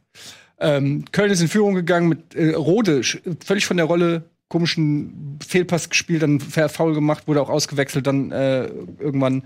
Ähm, der war in den letzten Wochen eh nicht mehr so gut übrigens. Pass auf, was du sagst, nicht, dass der dich auf Twitter blockt. Der hat mich schon geblockt auf Twitter. ja, ich schwöre es. Das war der Gag. Ach so. Aber auf Instagram nicht, das weiß er nun nicht. ähm, okay, jedenfalls so viel zur Eintracht und so viel zu Köln. Ich glaube, das ist wirklich, gebe ich gerne zu, das uninteressanteste Spiel an diesem Spieltag gewesen. Tatsächlich ähm, ist das wirklich so. Äh, so tabellarisch zumindest, alles andere mögen andere bewerten. Ähm, Freiburg ist der nächste Kandidat. Ja, eine sehr, sehr starke Saison. Freiburg haben wir oft gelobt und sie haben natürlich am Anfang äh, overperformed und haben sich nicht da ganz oben halten können. Trotzdem war der Traum ähm, einer Teilnahme am europäischen Wettbewerb bis zuletzt am Leben und ist erst jetzt gestorben. Ähm, Platz 8 oder 9 wird es dann am Ende für Freiburg. Es ist so oder so ein großer Erfolg, aber ich glaube, ja, Europa in, in Breisgau hätten sie sich auch mal wieder drüber gefreut. Ja, aber sie haben sich auch nicht wirklich geärgert. Also die Aussagen in letzter Zeit waren wirklich schon so nach dem Motto, wenn wir reinkommen, ist okay und wenn nicht, ist auch okay. Also die hatten, glaube ich, nicht so viel Bock in dieser aktuellen Situation, wo man noch gar nicht weiß, wann geht die Europa League weiter, wann müssen wir dann diese komische Europa League Qualifikation spielen, und müssen wir dann nach Litauen. Er hat ja auch, Streich hat irgendwie so ein ganz komisches Zitat gebracht, ja, wir hätten schon vielleicht Lust nach Litauen oder irgendwo zu fahren, was, wo man nicht ganz sicher war, ob das Ironie war oder ob er das wirklich sich freuen würde. Ähm, Deswegen, für Freiburg ist das, glaube ich, schon die bestmögliche Ausgangslage. Jetzt Platz 8, nochmal ordentlich TV-Gelder abgestaubt Ja. und dann die Europa League nicht mehr. Aber weißt du was? Es tut mir richtig in der Seele weh, was für ein stiefmütterlich behandeltes, ungeliebtes Kind diese Euroleague ist. Dass selbst eine Mannschaft wie Freiburg, die völlig unverhofft dazu gekommen wäre, Euroleague spielen zu dürfen nach vielen Jahren der Abstinenz, dass selbst da die Leute keinen Bock drauf haben, sagt so viel über diesen Wettbewerb aus.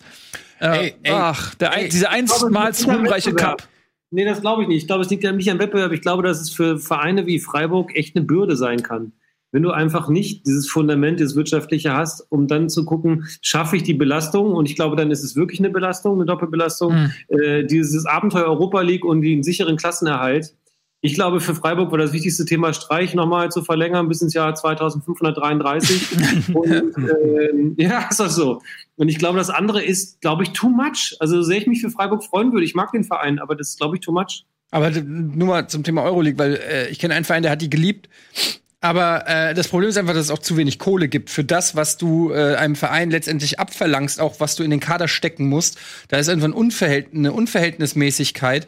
Und ich muss auch sagen, Nico, wir waren zusammen auch äh, bei, äh, in, in Rom und ähm, also die Eintracht hat's ja wirklich ernst genommen, aber du fährst zu anderen Vereinen und das äh, weiß ich nicht, Arsenal oder Chelsea oder keine Ahnung, das ist einfach mal ein halbleeres Stadion oder noch nicht mal. Also da, da du, du, die Eintracht hat in jedem Auswärtsspiel mehr Fans als die Heimmannschaft. Das ist traurig. Also auch in anderen äh, Ländern Genau. und so weiter Ja. spielt es einfach keine Rolle. Und ähm, wenn die sich nicht so an sich selbst berauscht hätten und dadurch für Schlagzeilen gesorgt hätten, dann äh, wäre, also da muss, da müsste mal wirklich mal irgendwie eine Reform ran oder Wobei ich glaube schon, dass ich, Bitte? ich glaube schon, dass sich Freiburg und andere Clubs auch über fünf oder sechs gefreut hätten, Rang 5 oder 6. Aber man muss halt bei Rang 7 nicht vergessen, das heißt Europa League Qualifikation. Das heißt, du musst noch, bevor deine Saison eigentlich losgeht, noch mal diese scheiß Qualifikation in Rumänien oder in, äh, wenn es schlecht läuft, in Aser Aserbaidschan oder irgendwo spielen. Ja. Und Dafür hast dafür deine ganze, ganze Preseason, genau, hast deine ganze Vorsaison äh, im Eimer und das auch noch jetzt in dieser Phase mit Corona, wo ja sowieso diese Saison und alles, alle Planungen im, äh, völlig hinlänglich sind. Da, da hat, glaube ich, niemand Bock drauf einfach. Ja, aber Und es ist trotzdem, ja wie gesagt, immer noch traurig für den Wettbewerb. Also es, unterm Strich bleibt es offensichtlich ein unattraktiver Wettbewerb und das ist halt das, was eigentlich traurig ist. Ja, Daniel, das finde ich, finde ich, oder ich ganz. Ja, Entschuldigung, Entschuldigung. Ich wollte ich wollte eigentlich nur bestätigen, weil das, das besagte Spiel in, in, in, mit Frankfurt in Rom, was, was Eddie meint, Mhm. ich habe mich wie ein kleines Kind gefreut darauf, äh, in Rom die Eintracht und das wird bestimmt richtig geil. Und dann sitzen da halt 2000 Römer Fans im Stadion und 10.000 Frankfurter. Ähm, das, das, dieser ganze, ich habe den UEFA-Pokal lieber früher geliebt. Ich meine, wir beide, Nils, wir kennen äh, Spiele in der Europa League von unseren Vereinen, die in beide Richtungen Wie du großartig das waren. einfach nicht- einflechtest jetzt, das ist einfach so lächerlich. Nein, nein, nein, nein, nein. Ich, das, ich rede jetzt nicht von den Spielen, ich rede ganz allgemein von Hm. den Spielen, die man damals hatte. Und das war schon alles sehr toll.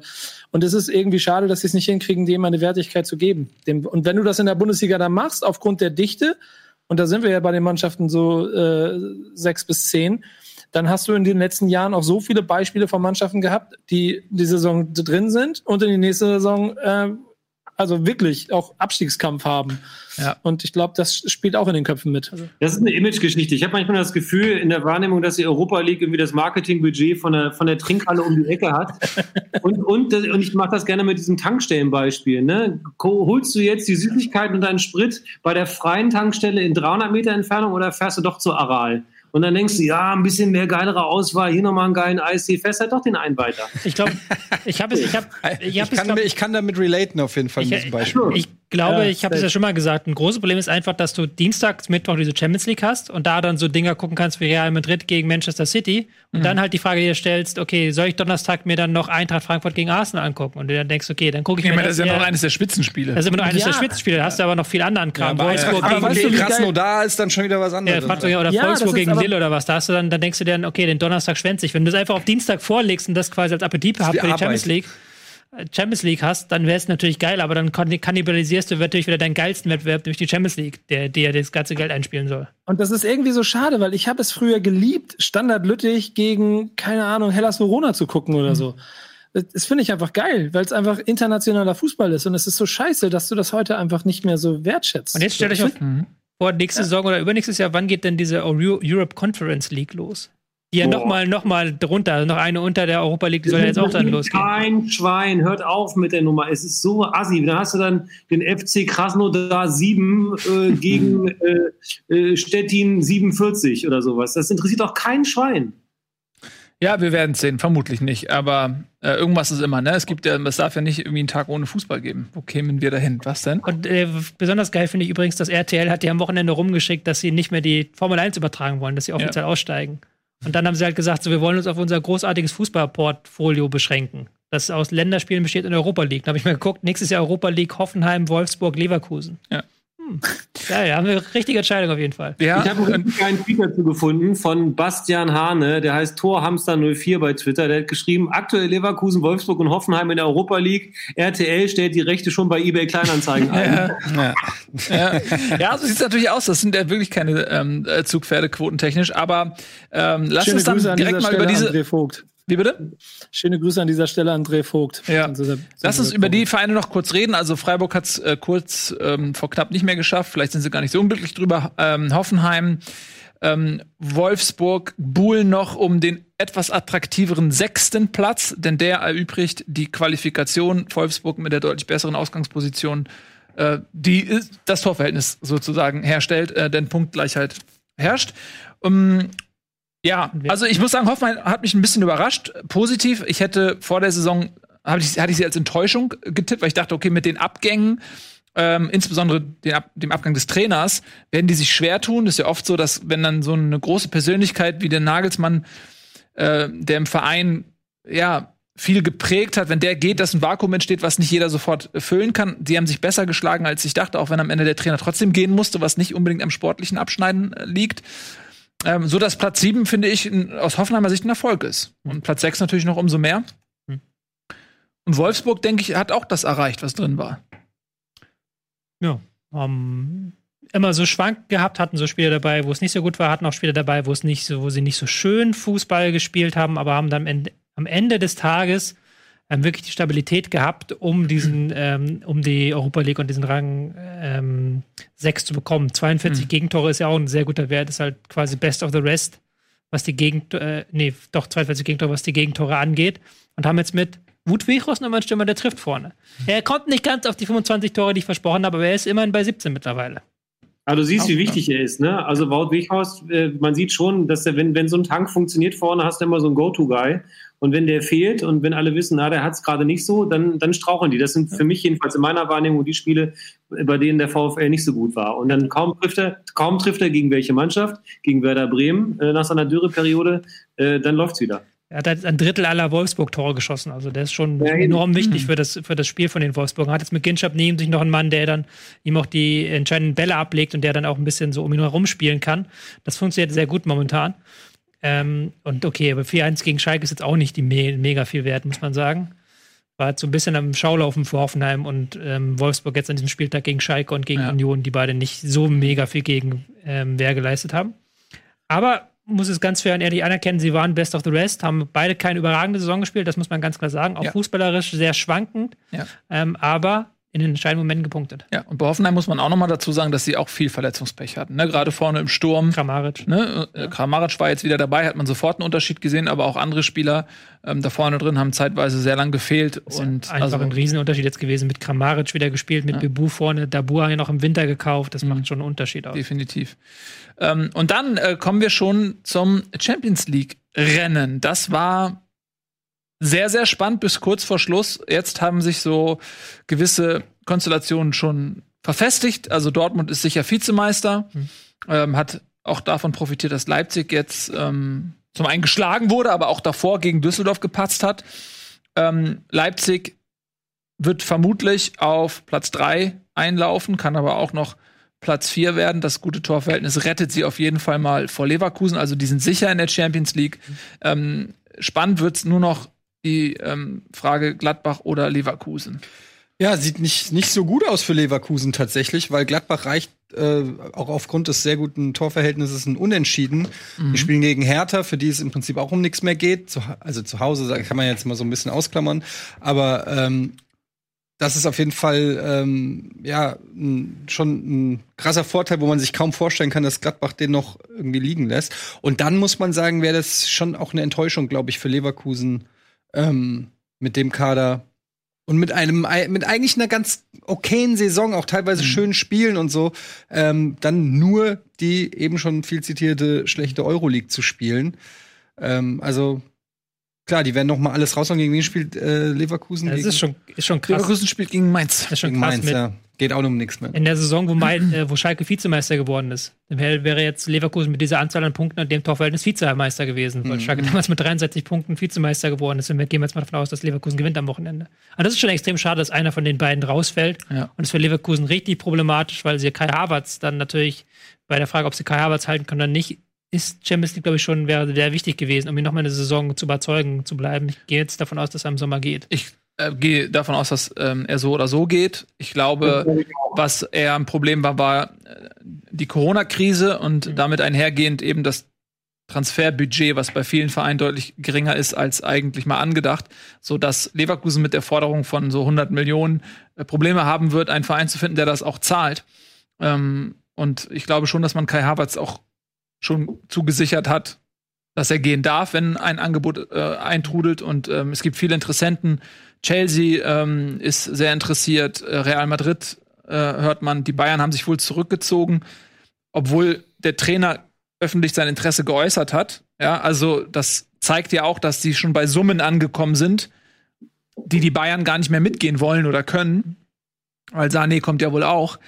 Ähm, wer weiß, ob das jetzt alles stimmt, das ist Spekulation. Aber ich glaube auch, dass Havertz gehen wird. Auch mit Champions League würde ich sagen, er geht. Aber es tut mir auch sehr, sehr leid für diese Leverkusener Mannschaft, weil die macht einfach Spaß. Ähm, die haben viele talentierte junge Leute und ähm, ich hätte die gerne in der Champions League gesehen, aber auch Gladbach hat sich das sehr verdient, denn die haben letztes Jahr auch mit Platz 5 sie denkbar knapp verpasst. Ja, hoffen wir, dass es, äh, dass es nicht noch vergeigen. Man weiß ja nie. Ich meine, Marco Rose kommt aus Salzburg, die sind Meister darin, mhm. Champions League zu vergeigen. Aber die haben jetzt auch wieder sehr solide gespielt. Also die haben die können halt wirklich alles, also die können halt alle Phasen des Spiels. Die können halt den Ball mhm. halten, die können auch gegen Paderborn mal sagen, hier, wir gehen mal einen Gang zurück, lassen die mal machen und kontern dann. Ähm, haben irres Tempo äh, im Spiel nach vorne. Tyram fehlt, Player fehlt und dann hast du mit Embolo noch einen Mann, der dann trotzdem reinkommt und mhm. wirklich Gas gibt, nach vorne gibt, im Pressing sogar, ranläuft. Sogar Traoré äh, mittlerweile, also der ja fast die ganze Saison nicht so ungefähr gespielt hat, bringt jetzt Leistung. Also. Ja, du hast halt da wirklich eine gute Mannschaft dir zusammengestellt. Mhm. Und das muss man nachher sagen, auch ist, glaube ich, auch die beste Saison seit den, ähm, seit den 80ern für Gladbach, deswegen schon mehr als verdient, wenn es nicht nur vergeigen gegen Hertha. Und ich finde es ganz schön, wenn die Gladbacher einfach mal wieder in der Königsklasse spielen, muss man ganz ehrlich sagen. Ich finde, die gehören da vom Namen her irgendwie hin, wenn man so fußballromantisch denkt. Was ich eben schon sagt, gerade in der Rückrunde haben die sich sehr, sehr stabilisiert. Normalerweise denkst du ja immer, dass Gladbach eine geile Halbserie macht und dann verkackt es massiv. Ähm, ein bisschen doof, dass jetzt gerade Leverkusen darunter leiden muss. Ne? Gerade ich mag diesen schnellen Fußball. Ich bin großer Fan von Diaby. Ich finde, der, hat, ja. äh, der bringt dem Spiel extrem viel. Ich gucke dem unglaublich gerne zu. Klar vertändelt er gerne mal, aber gerade das Schnelle bei Leverkusen hat mir immer sehr gut gefallen und ich bin auch bei dir, Nils. Ich glaube, dass der, äh, der Harvards ist so oder so weg. Champions League hin oder her. Ich könnte mir gut vorstellen, dass er tatsächlich auch zu Chelsea geht, dass sie da so ein kleines deutsches Nest aufbauen mit dem Werner. Mhm. Äh, und zum Bezahlen, das Bezahlmodell, äh, die, die, Stunden einfach, das wird jetzt in Raten abgestackert, so ein bisschen Leasing von Fußballern, glaube ich.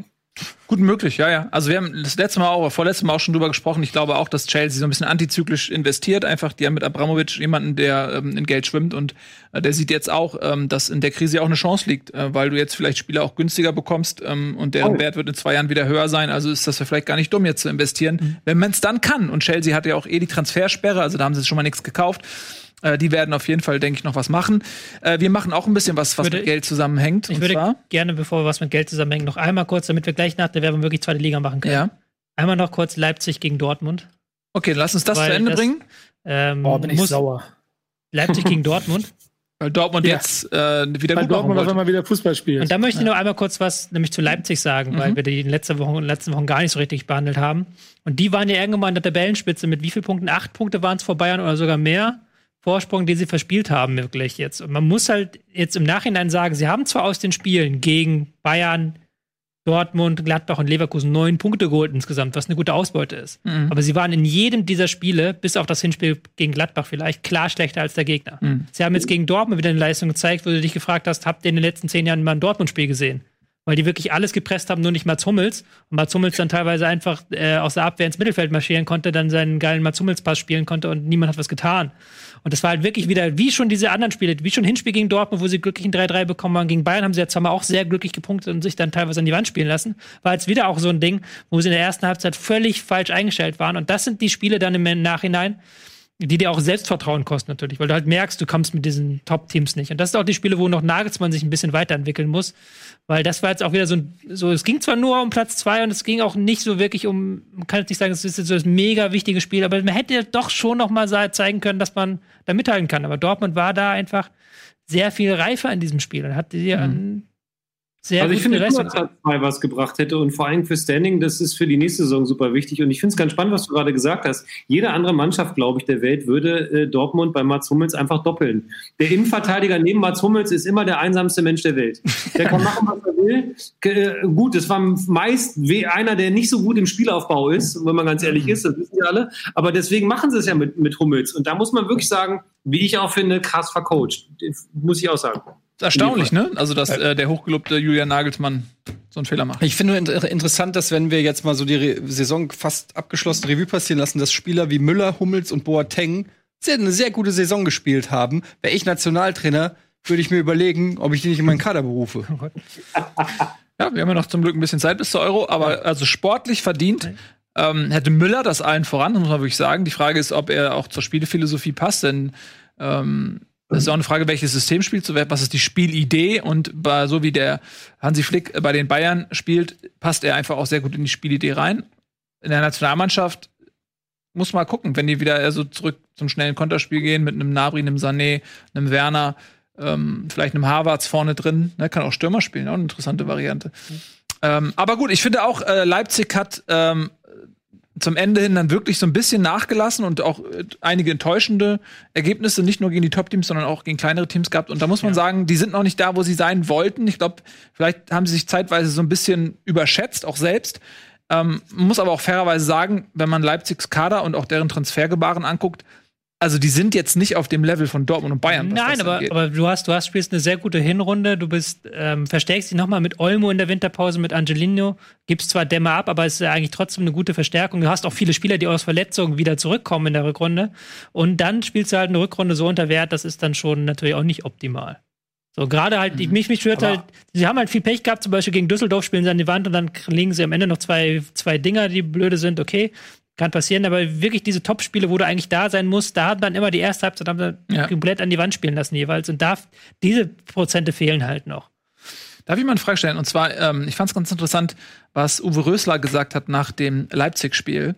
Ähm, und zwar hat er gesagt, dass, ich glaube, dass es Rösler war, vielleicht war es auch einer der Spieler, ich weiß gar nicht mehr genau. Egal, jedenfalls ein Düsseldorfer. Mhm.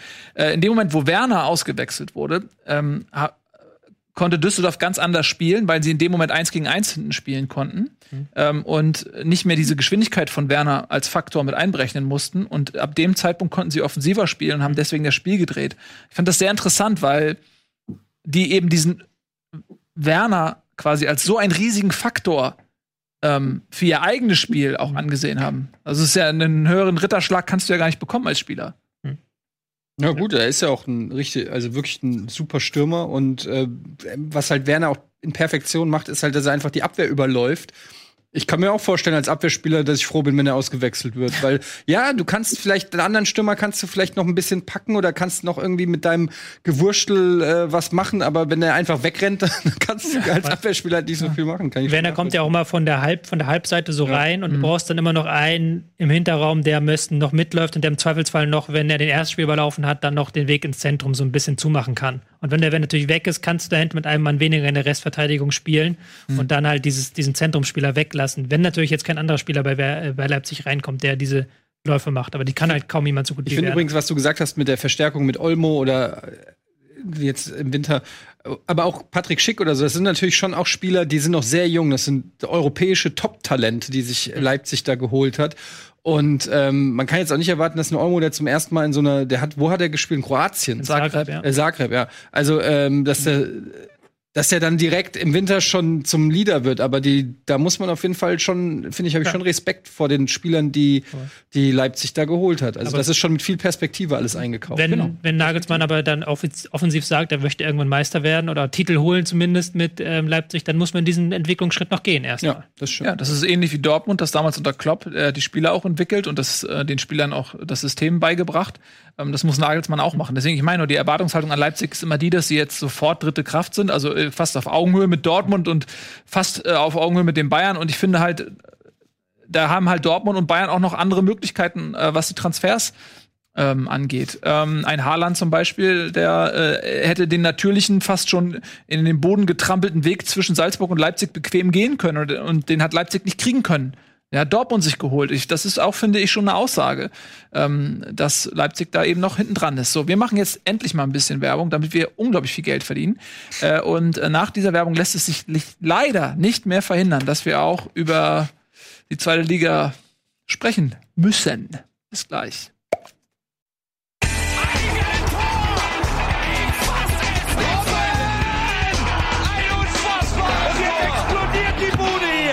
Kritisiert mir denn nicht zu viel. Das ist ein guter Mann.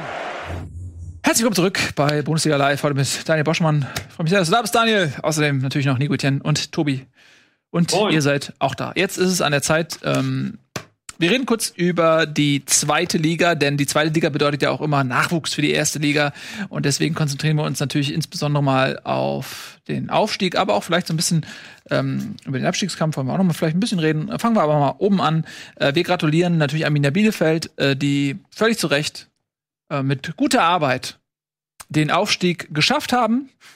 Herzlichen Glückwunsch nach Bielefeld. Ihr wisst ja, es gibt eine langjährige Fanfreundschaft zwischen Arminia Bielefeld und dem Hamburger Sportverein.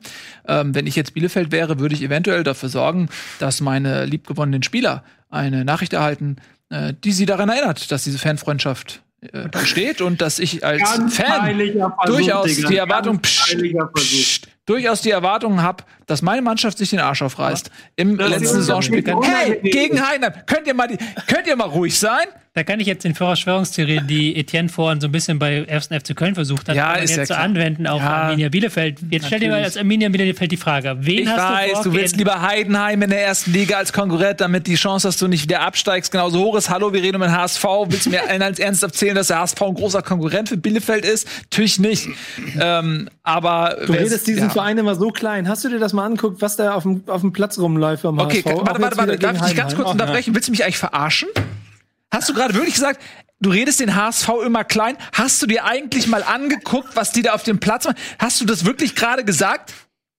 Nee, das ist, das, nee, Moment, Moment, Moment, Moment. Wie es du geht nicht darum, was sie auf dem Platz machen. Eine Büchse der Pandora das, nicht nur der rumpopelst, du reißt der- sie auf. Wie der Kader, wie der Kader aufgestellt ist. Wenn ich sehe, wer da rumläuft, dann verstehe und das ist jetzt Ja, null Häme. weißt du was? Ich- ich Und das ist genau das Problem. Nico, Entschuldigung, dass ich unterbreche, aber selber schuld. Das hättest du dir vorher überlegen müssen. Genau das ist das Problem. Äh, die, die, ähm, der von außen auf diesen Kader gerichtete Blick ist völlig vernebelt, weil ihr guckt diese Spiele nicht. Guckt ihr doch die Mannschaft an. Lass uns doch diese alle. Mannschaft mal angucken. Und ich sag dir genau, was das Problem mit dieser Mannschaft ist. Es ist nämlich ein Loser-Team. Die hat halt überhaupt gar nicht irgendeine Form von Siegermentalität. Die Spieler, die irgendwas gerissen haben, sind geliehen. Der äh, Adrian Fein bringt seit Corona gar nichts mehr. Äh, Poyampalo ist der Einzige, der da vorne noch mal irgendwas rumwupst. Ähm, Hinterseher, der zweite Stürmer, es ist so ein, so ein Burgstaller in schlecht. Der ist alles, aber kein Torjäger. Der macht kaum was. Der, äh, die komplette Mannschaft ist mental so fragil, dass sie bei, bei jedem äh, Druckmoment sofort zusammenbricht. Dieses Team macht Fehler ohne Ende, lädt die Mannschaft ohne Ende ein. Van Drongelen da hinten, Letschert da hinten drin. Jung steht jedes Mal kurz vor einer gelb-roten Karte. Sonny Kittel, hochgelobt, Topscorer in der Hinrunde, ist de facto nicht mehr da. Der macht gar nichts mehr. Wo ist so Sonny Kittel? Ist nicht mehr da. Wo ist der Mann? jetzt wird's unsachlich. Wo ist Sonny Kittel? Er ist, existiert nicht mehr. Baccariata, da gab's einen riesen äh, Zusammenhaltsgefühl äh, damals, als äh, Nürnberg und Karlsruhe mit ihrem Scheiß da ankamen. Das hat den Verein richtig zusammengeschweißt. Seit, seit diese Euphorie weg ist oder der Zusammenhalt weg ist, passiert da gar nichts mehr. Baccariata macht gar nichts mehr. Der, der, der ist kein Faktor mehr in diesem Spiel. Ähm, der einzige, den ich aus der Kritik rausnehmen äh, muss, ist Tim Leibold, der links hinten eine richtig, richtig starke Saison spielt. Ey, wenn der, wenn der, wenn der mitläuft, ne, dann muss er auch in Zweikampf gehen. Dann, dann hängt er sich dazwischen und dann steht es nicht 2-1 für Heidenheim. Nur ganz kurz, ich habe tatsächlich das Gefühl, du bist gerade ein bisschen äh, emotional. Oder Nein, ich bin nicht emotional, ich bin, ich bin fach, ich bin sachlich. Ich, vielleicht ist die Tonalität ein bisschen anemotionalisiert, aber de facto bin ich sachlich. Und ich möchte noch was zu sagen. Diese ganzen Gegentore, also seit dieser Corona-Geschichte, wir reden hier von vier Gegentoren in, in der letzten Minute der Nachspielzeit. Wir reden äh, von Kiel, Fürth, Stuttgart, Heidenheim. Wenn, die, wenn diese Gegentore nicht passieren, steht der HSV als Aufsteiger fest. Das Ding ist, am Anfang habe ich noch gedacht, das ist Pech. Mittlerweile weiß ich, es ist kein Pech. Und zwar, die Gegner wissen, was passiert. Die lassen den HSV 60 Minuten schön den Ball hin und her schieben. Immer schön den Ball hin und her schieben. Vielleicht kriegen sie 200, 300-prozentige Chancen. Die verballern sie eh alle. In den meisten Fällen. So. Und in der 60. Minute fängt der HSV langsam an auszuwechseln. Dann kommt der Baccariata von der Bank und so weiter und so fort. Und dann fängt das Gegnerteam an, den, den HSV unter Druck zu setzen, ihn zu pressen, ihn zu beschäftigen, ihn vorne anzulaufen, ihn unter Druck zu setzen. Und dann geht's hier oben im Kopf los. Da machen die Fehler über Fehler, werden immer wankelmütiger, werden richtig fragil, brechen zusammen und werden vom Gegner überrollt. Und genauso wenig, wie man damals in den 90ern fing das an, diese Narrative ähm, verneinen kann, dass die Bayern äh, quasi nicht nur gewinnen, weil sie Glück haben, sondern weil sie eben die Mannschaft sind, die auch in der 94. Minute alles nach vorne schmeißen, um dieses Spiel zu gewinnen und sich nicht auf dem Unentschieden ausruhen. Genauso kannst du eben nicht sagen, der HSV hat nur Pech, weil es ist kein Pech. Die Gegner wissen das und die setzen die gezielt in den letzten 20 Minuten, in den letzten 10 und in den letzten letzten fünf Minuten so sehr unter Druck, dass sie genau wissen, wir kriegen das Ding. Guckt euch Heidenheim an, die letzten zehn Minuten. Das war vorher schon möglich, dass sie das Tor machen. Die haben eine riesige Chance vergeben. Dann hatten sie danach noch zwei, drei Schusschancen, wo du einfach nur der Gnade ausgeliefert bist, dass der Stürmer den Ball nicht richtig trifft. Sonst ist das Spiel schon vorher durch. Also es ist kein Pech, diese Last-Minute-Tore. Es ist kein Pech, es ist Unvermögen. Es ist einfach Unvermögen und deswegen ist es auch völlig in Ordnung, dass dieser Verein auch dieses Jahr wieder nicht aufsteigt. Nächste Runde, dritt, zweite Liga und hoffen, dass sie diesmal irgendwie den Schuss hören. Und der Trainer, Dieter Hecking, das war's in Hamburg. Auf Wiedersehen. Ich habe fertig. Oh, Applaus. Fucking Amici einwechseln. Gegen Holstein, gegen Kiel, gegen Kiel. Es steht 3-2 für den HSV. Und er wächst nichts gegen Amici. Der ist ein junger ist Kerl. ein Dem gehört ja. vielleicht die Ja, Zukunft. dem gehört die Zukunft. Aber das weg, du wächst, machst doch nicht fünf Wechsel. Wer macht denn sowas? Und wechselst den Amici ein. Wechselst Warum? In dem Moment. Wahnsinn. Wechsel den Wahnsinn. gib ihm doch mal eine Chance, wenn der Verein 3-0 führt oder so. Also in so einer Aber Situation. doch nicht in so einer Situation. Also, Siehst du das irgendwie das lächerlich? Nein, ich ist? sehe es überhaupt nicht als lächerlich. Das, das genau. Du kannst ja, du kannst ja äh, Amici nicht einfach reinschmeißen, so einen unerfahrenen. Und auf der Bank hast du noch den anderen da. Wie heißt er? Den. Weiß. Wie? Es ist ja in dieser Saison nochmal eine Nummer, Nummer, einfach nichts. Nummer bitterer als letztes Jahr. Weil letztes Jahr war es ja wirklich so, da musst du sagen, da hat sich das über Monate hinweg angekündigt, das Elend. Der HSV hat eigentlich seit Beginn der Rückrunde letztes Jahr nicht mehr geil gespielt und haben dann ja auch gegen Union und gegen Paderborn so richtig auf den Sack bekommen. Und hat 0-3, 1-4 war es ja, glaube ich. ich hab- jetzt- erinnere mich gar nicht mehr. Ja, nee, jetzt, diese Saison ist es halt so, das ist halt, wie du es gesagt hast, wenn die Spiele nach 90 Minuten zu Ende wären, es keine Nachspielzeit gäbe, hätte der HSV, ich glaube, acht Punkte mehr und wären jetzt sicher aufgestiegen, weil die es einfach in der letzten Minute so verbaseln. Und das sind auch die Momente, in denen Tobi Escher das erste Mal in seinem Leben auf Twitter emotional Ja, wird. weil das so, so dumm ist, weil du bist halt 60 Minuten im Ballbesitz, der Gegner läuft hinterher, du hast halt den Gegner auch mit einer guten Taktik kalt gestellt. Du hast einfach auf Dreierkette umgestellt. Und es war halt nicht so wie letztes Jahr, wo plötzlich Douglas Santos Zehner, Zehner war und alle dachten, was soll dieser Scheiß, das hat überhaupt nicht funktioniert, sondern du hast eine neue Taktik, neue Aufstellung, alle denken sich, was für ein Scheiß. Und dann spielen die halt wirklich eine gute erste Halbzeit, sind voll dominant. Heidenheim, das Team mit der besten Defensive der Liga, schwimmt einfach mal und kriegt halt gar keinen Druck auf den Ball hin, haben halt gar keinen Ballbesitz mehr. Und du kriegst das aber nicht abgerufen über 19 Minuten. Und da muss man auch schon irgendwann fragen, ist da ein konditionelles Problem, dann ein konditionelles Problem vor? Weil die es halt wirklich nicht hinbekommen, das über 90 Minuten einfach den Ball laufen zu lassen. Einfach, einfach ruhig zu bleiben und den Ball laufen zu lassen. Und auch die Wechsel stimmen ja nicht. Du hast ja gerade schon gesagt. Ähm, dann hast Duziak macht ein sehr gutes Spiel, muss dann raus und dann bricht halt alles zusammen, weil Ken Zombie das nicht, nicht auflösen kann da. Und du machst dann halt immer diese 1-1-Positionswechsel, aber es, es, es bringt halt nichts, dann einen Spieler reinzuwerfen auf einer Position, wo er es halt nicht die Leistung abrufen kann. Stichwort Jatta, der dann auf einer Harnik-Position spielen sollte und das hat halt überhaupt nicht funktioniert. Ähm, ist schon sehr, ja, es ist, es ist dieses Jahr noch blöder als letztes Jahr, habe ich das Gefühl. Ja, es ist noch dümmer und noch, noch unnötiger, aber es ist, und da, da, muss ich halt widersprechen, ähm, ich glaube nicht, dass sie Heidenheim hinten reindrücken und Heidenheim schwimmt. Nee, weil wie viele Chancen hatte der HSV? Nee, aber nicht Wie viele schwimmen, Chancen aber, hatten die gegen aber die Heidenheim? haben halt den Ball, die haben halt die komplette Dominanz. Sie hatten schon Chancen. Sie haben den Pfosten getroffen in der ersten Halbzeit. Okay, pass auf. Erstmal, der HSV hat eine Eckenvariante. So, wir reden hier von Dieter Hecking, der seit 80 Jahren im Geschäft ist, der den DFB-Pokal gewonnen hat. Der HSV hat ein, ich übertreibe nicht, eine Eckenvariante, die ist exakt so. Aaron Hunt schippt den Ball ohne jeden Druck auf den ersten Pfosten. Da, da gibt's einen Knäuel an HSV-Spielern, die alle nicht Kopfball spielen können. Und das war's. Und es ist noch, noch nie irgendwas passiert. Und dieses eine Mal, Gideon Jung kriegt den Auszusehen auf den Schädel und der fällt hinten an langen Pfosten ran. Das ist doch keine Chance, das ist Glück. Das ist eine Chance. Und das weiß Ja, was ja, Gideon das ist Jung, der Kopf, das Kopfballungeheuer Gideon Jung in der, äh, in der zweiten Halbzeit beim Stand von 1-0 für den HSV, glaube ich, war es sogar. Oder 2-1, ich weiß nicht mehr. Dieser Kopfball, den er genau in die Mitte setzt, willst du mich eigentlich verarschen? der Kopf war jetzt halt schlecht gemacht, aber es ist doch eine Chance. Das ist Das eine deswegen- fucking Flanke, whatever, aus, aus einer Standardsituation. Ja, und da, ganz ehrlich, Ach, come on. Und das ist alles. Was, wir hat, haben den Amici. Hast du schon vergessen, dass er den einfach einwechselt? was ist mit dir eigentlich? Wieso fällst du mir jetzt in den Rücken? Ich fall dir nicht in den Rücken, ich Nur weil dir die Sonne aus dem Arsch scheint seit Ich Jahren. fall mir nicht, ich fall dir nicht in den Erinner Rücken. dich mal zurück, wie das für dich war, als du Relegation gespielt hast Ich unterstütze dich. Ich finde das immer noch eine Unding. Ich habe da noch mal drüber nachgedacht und kann es immer noch nicht fassen, dass der Amici eingewechselt wurde. Ich möchte, dass dieser Mann aus dieser Sendung entfernt wird, sofort. Kann Bis zur sechsten. Minute hatte der HSV doppelt so viele Torschüsse wie Ja, aber ja, ich weiß. Heidenheim. Aber sie haben es zumindest geschafft, dass Heidenheim, die ja auch, die haben, sind in 17 Spielen dieser Saison ohne Gegentor. Alter, hast du nichts aus Rumble in the Jungle gelernt oder was? Rope a Dope? Hast, checkst es, du bist Taktikgenie, check es doch. Heidenheim macht den Muhammad Ali. Die stellen sich so rein, wie jeder fucking Gegner, weil sie es gecheckt haben. Die stellen sich so rein, der HSV macht den George Foreman, gasst sich out, wie man in Amerika sagt. Er ist, der HSV ist ab der 60. nicht mehr anwesend und dann kommt irgendwann der Knockout. Und das hat, das wissen die Gegner. Das ist kein Zufall. Ja, jetzt kannst du nicht sagen, dass Marc Schatterer schlägt eine Flanke in den Strafraum jetzt die mega geile Taktik ist und dass das als HSV Die nicht hatten auch doch vorher schon zwei, drei Riesenchancen. Ja, aber es war jedes Mal, Marc Schatterer schlägt eine Flanke in den Strafraum rein. Ja, Mal. ja, aber es reicht ja. es Warum? Weil es ein HSV ist dahin. Aber weil der HSV zu blöd ist doch. Das ist doch, wir und das, doch und die, einig. die Mentalität, du siehst es schon, allein diese Mentalität, wie die, die betteln um den Ausgleich. Pollersbeck. Weil der HSV könnte mit dem Sieg Stuttgart unter, Dro unter Druck setzen, so dass Stuttgart gewinnen muss. Und die sind auch labil ohne Ende. Pollersbeck nimmt den Ball. Hey, wir können das noch gewinnen. Nee, weißt du was? Ich gehe mal jetzt nach hinten, nehme mir mal einen Schluck Wasser, hol mir mal die gelbe ab, um allen zu zeigen, dass wir diejenigen sind, die hier was zu verlieren haben. Das ist, das ist vom Kopf her. Warum sagen die nicht, wir gehen auf Sieg? Wir haben auch was zu gewinnen. Wir wollen direkt aufsteigen. Übrigens. Pollersbeck hat euch mindestens zweimal hart den Arsch gerettet in dem Spiel. Ich finde, er hat eins seiner besseren Spiele gemacht. Ich rede doch nicht von irgendwelchen Paraden, ich rede von der, von der äh, mentalen Einstellung. Dass er, dass, dann dass bin die ganze Mannschaft zittert sich zum Unentschieden.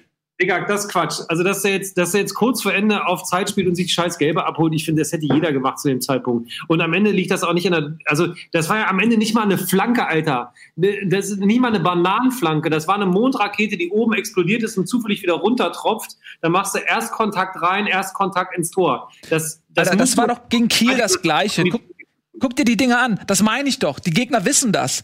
Die müssen nur noch den Ball irgendwie nach vorne bringen und den zweiten Ball holen, weil die auch geistig gar nicht mehr anwesend sind dahin. Das ist kein Zufall. Und davor hatte Heidenheim auch zwei, drei Schusschancen. Wie bitte? Das, das Problem beginnt doch aber im Mittelfeld, nicht in der Verteidigung. Wenn du die komplett, äh, so wie ich das wahrgenommen habe, sind die auf Außen einfach durchgelaufen. Korrigiert mich bitte, wenn ich das falsch sehe. Ich habe es nicht komplett gesehen, das Spiel. Aber äh, ge- gerade so ab 75. Minute konnten die doch außen, hatten die doch eine freie Fahrt. Ja. Ja, genau. Ja, ja. Ja. Ich, Ja, sag, ich, ich habe ja auch nicht gesagt, dass es, hinten, äh, dass es ein Exklusivrecht da hinten ist. Bitte? Entschuldigung, ich bin in Rage. Sag noch mal. Nein, alles gut. Mir geht es nur darum, dass, also äh, ich will nicht nur die Verteidigung dann irgendwie äh, durch den Dreck ziehen, sondern die, du, wenn du gar keinen Zugriff im Mittelfeld hast und das irgendwie freigibst an eine Mannschaft, die zu Hause seit Oktober ungeschlagen ist oder sowas, ne? Du, Heidenheim? ich bin voll bei dir. Ich will das auch nicht auf die Verteidigung reduzieren. Ich will das auf alle ausweiten. Auf alle. Und Pollersbeck hat, wie gesagt, ein gutes Spiel, also für, mein, für meine Begriffe eins der besseren Spiele gemacht. Du, ich bin auch finde bei dir. Ich finde auch die Body Language von ihm gut war. Er hat seine eigene Parade richtig geil gefeiert. Ich mag das, wenn man sich pusht und damit Ja, auch der ist immer im Golden Cut in Hamburg, wo er feiert. Ja. Ich bin da, bitte? Der Pollersberg kann feiern, habe ich nur gesagt. Der weiß, wie das geht. Was meinst du, warum der anderthalb Jahre auf der Bank saß? Weil er weiß, wie man feiert. Ja, gut.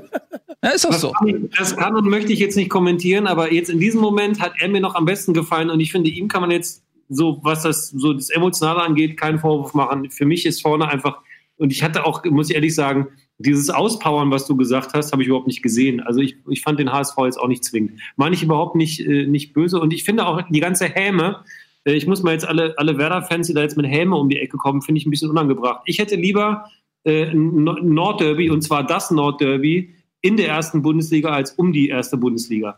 Und äh, die Häme, die steht uns nicht gut. Finde ich doof. Aber ich finde diesen, diesen sehr leidenschaftlichen Ausbruch, der sich aufgestaut hat über mindestens Zehn Jahre. hm, ja, Zehn. sind zehn Jahre, okay. Aber ich finde es auf jeden Fall gut, weil wenn der HSV doch noch aufsteigen sollte, dann kriegst du auf jeden Fall einen geilen Zusammenschnitt von mir. Dann bin ich auch im Erklärungsschutz. Dann kriegst du vielleicht 10 Euro von mir.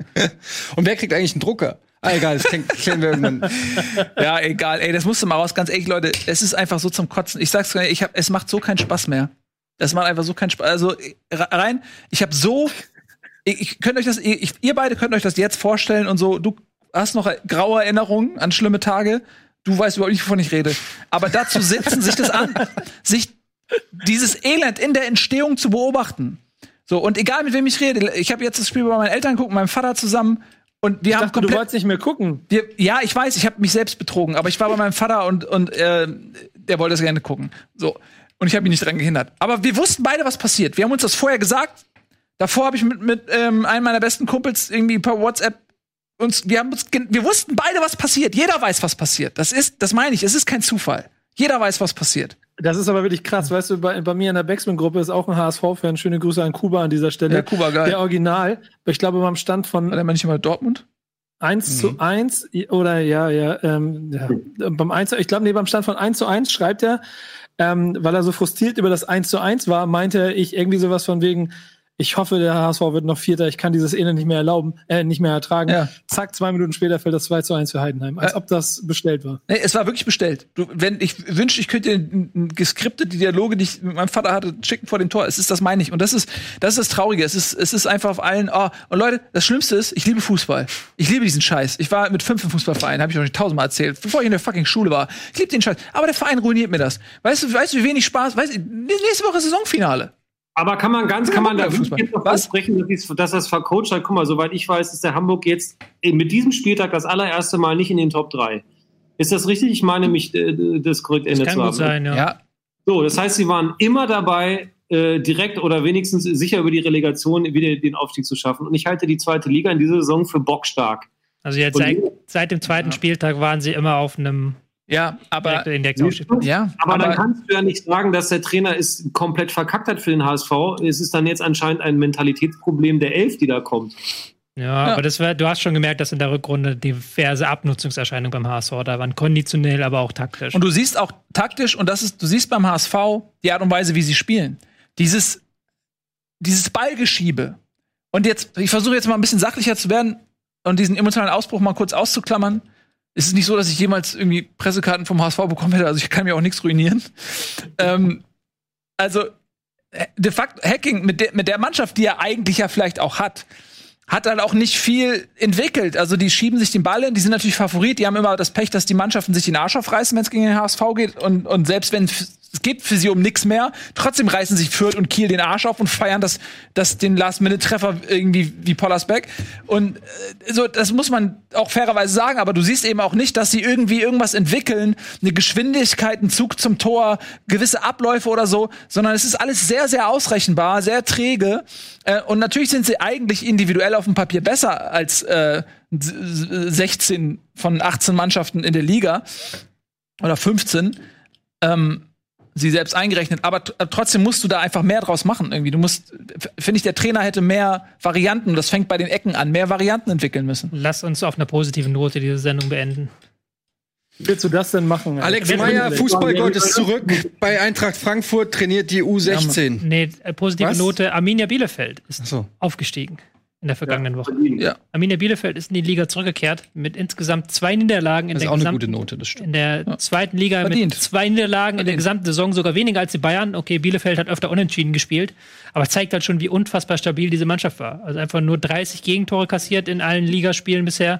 Die haben Und- die haben halt wirklich den Gegner laufen lassen, die haben defensiv kompakt gestanden. Das war nicht immer, das war nicht immer so ansehnlicher Fußball in dem Sinne, dass es jetzt mega Kombination war, aber die haben einfach so solide immer gespielt. Die haben immer immer kompakt gestanden, immer den Gegner gut gestört, immer auch ähm, gut, in, äh, gut das Spiel aufgebaut und hatten dann vorne mit Klos halt noch einen Stürmer, der dann auch eine Flanke im Zweifelsfall reinwuchtelt beim Stand vom 0 zu 0.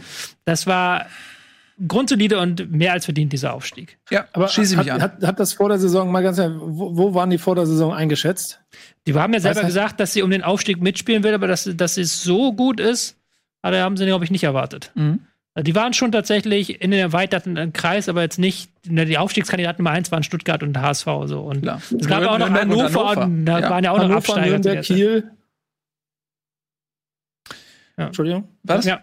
Hat Genau. meine Hannover, Nürnberg, Kiel, so die ganze, die ganze Liga war. Also das, ich hätte niemals mit Bielefeld gerechnet. Umso beeindruckender, dass sie, vor allem, wenn ich mir vorstelle, dass Klos, den ich auch schon äh, gefühlt beim Drittliga-Aufstieg das entscheidende Tor abköpfen sehen, äh, jetzt nochmal Bundesliga spielen darf an seinen alten Tage. Ja, das ist, äh, es freut mich Schöne sehr für den. Geschichte. Und das ist genau auch so ein bisschen der Unterschied, so diese Mentalität, der Klos einfach. Also der, ja, ist doch so. Der Typ, der, der zittert nicht, ne? Der hat keine Matschebeine, sondern der, der- so, zack, ey. Der hat einfach, der, vom Kopf her ist der einfach auch aufgestiegen. Der ist mit seinem Kopf aufgestiegen und dann mit seinen Beinen. Ähm, und deswegen, ja. Gratulation an Bielefeld, Gratulation an Stuttgart. Ich muss äh, fairerweise sagen, auch Stuttgart hat nicht gut performt. Die haben jetzt am Ende massiv davon profitiert, dass äh, Heidenheim und der HSV sich gegenseitig überboten haben, im äh, Chancen liegen lassen. Das ist ihr Glück. Aber eigentlich sieben Punkte hinter Bielefeld ist eine Enttäuschung, auch aus VfB. Ja klar, das war eine enttäuschende Saison für die mit Trainerwechsel, mit Chaos, mit allem drum und dran, mit ähm, Verlängerung und dann verlieren sie nachher die Spiele, haben sich reiniges jetzt. Haben im richtigen Moment noch mal jetzt gesagt, wir stellen noch mal von Vierer auf Dreierkette um, probieren was Ja. Neues, zack, 5-1 gegen Sandhausen, zack, 6-0 gegen Nürnberg und das genügt dann. Aber es ist natürlich, da ist auch im Sommer jetzt wird viel Bewegung sein, viel Action sein, viele altgediente Spieler, die aufhören. Mario Gomez, der jetzt ähm, vielleicht Karriere beendet, vielleicht noch was anderes macht, aber auf jeden Fall nicht mehr in Stuttgart spielt. Die werden noch mal sich sortieren müssen, ehe sie in der ersten Liga sind, aber die haben ihre Pflichtaufgabe erfüllt, muss man auch sagen. Und im nächsten Jahr kräht da kein Hahn mehr nach, ob die nun Zweiter, Erster. Da hast du recht. Da hast du völlig recht. Aber ich wollte nur mal sagen, äh, weil ich auch so ein, zwei Stuttgart-Fans habe, äh, die mir ab und zu mal schreiben und äh, die schreiben auch immer nur, wie scheiße es alles in Stuttgart ist. Ja. Ja, ähm, klar. Und das geht so ein bisschen unter, weil die Scheiße äh, im Norden noch doller stinkt, aber ähm, da hinten in Stuttgart, also da. Die haben sagen- verdammt Glück gehabt, dass äh, die anderen mitgespielt haben, weil sonst wäre echt äh, Stuttgart. Stuttgart ist scheiße, aber mit Ergebnissen scheiße. Ja, am Ende. Am Ende. Am Ende. Muss man sagen. Ich wollte nur sagen, auch glücklich, Glückwunsch an Stuttgart. Sie haben weniger schlecht agiert am Ende als, als der HSV, aber ich wollte es auch richtig einordnen, weil im Gegensatz zu Bielefeld steigen die eben nicht ähm, hochverdient auf, sondern die haben verdammt Glück gehabt auch. Ähm, so, ihr habt verdammt Glück gehabt, dass ihr diese Sendung gucken durftet. Äh, mit unserem guten Freund Daniel Boschmann, lass dich mal wieder hier blicken. Ja, sehr gerne sogar. Wir müssen mal wieder ein Duell machen. Ähm, aber nicht zu deiner Zeit. Zu, Ja, doch, Chatduell Zeit. wollt ihr, wolltet ihr auch kommen, Ja. wenn es wieder geht. Ja. Dürfen wir zurzeit nicht. Und hier, ich schreibe dir noch mal eine SMS wegen hier, wegen dem Van Wohnwagen, da oder ja. wegen dem, wegen dem Sommerauto da. Ja, äh, ne, dreimal die vier, dreimal die eins. Dreimal die vier, dreimal die eins Natur, Ja. ich weiß. Ich freue mich sehr. ähm, also dir lieben Dank, äh, Nico, euch beiden äh, wünsche ich von Herzen viel Glück und das ist nicht geheuchelt. Ähm, die Chance, dass wir in der Relegation gegeneinander spielen, ist relativ gering. Ähm, von daher meinetwegen, ich hatte nur keinen Bock. Lass gegen, machen. Nur keinen Bock Lass gegen machen. Bremen in der Lass Relegation. machen. Digga, original, lass machen. Lass einfach Nordderby in der Relegation. Komm, bitte. Ja, oder nächstes Jahr zweite Liga ist auch cool mit mir. So, dann haben wir Ja. eine schöne Nordliga. Braunschweig steigt auf, Pauli darf bleiben. Dann hast Schöne du Regionalliga Bremen, Nord. HSV, Hannover. Genau. Hannover, Osnabrück. Osnabrück. Also es ist eine schöne Schön. Nordliga. Äh, und ach ja, Vielleicht zu, noch- als ja, Vielleicht noch Rostock über die Relegation. eventuell Rostock noch. Und ich äh, wollte noch kurz, äh, Dresden verabschiedet sich auch ähm, aus der äh, zweiten Liga und äh, das ist jetzt dann doch eine Note Moll ähm, am Da müssen Ende. wir nächste Woche nochmal drüber Da reden wir noch mal drüber, liebe Dresdner, denn dürfen wir nicht unter den ähm, das ist eine sehr tragische Geschichte. Das machen wir dann das nächste Mal. Wir haben euch nicht vergessen. Jetzt kommen die Silver Kids, glaube ich, ne, mit dem Game Talk. Die sitzen da schon. Dennis Ritarski mal wieder da. Ähm, euch jetzt viel Spaß beim Game Talk. Äh, habt einen guten Montagabend. Tschüss und auf Wiedersehen. Nur der HSV. Wieder schauen. Wieder HSV. Diese Sendung kannst du als Video schauen und als Podcast hören. Mehr dazu unter rbtv.to/bundesliga.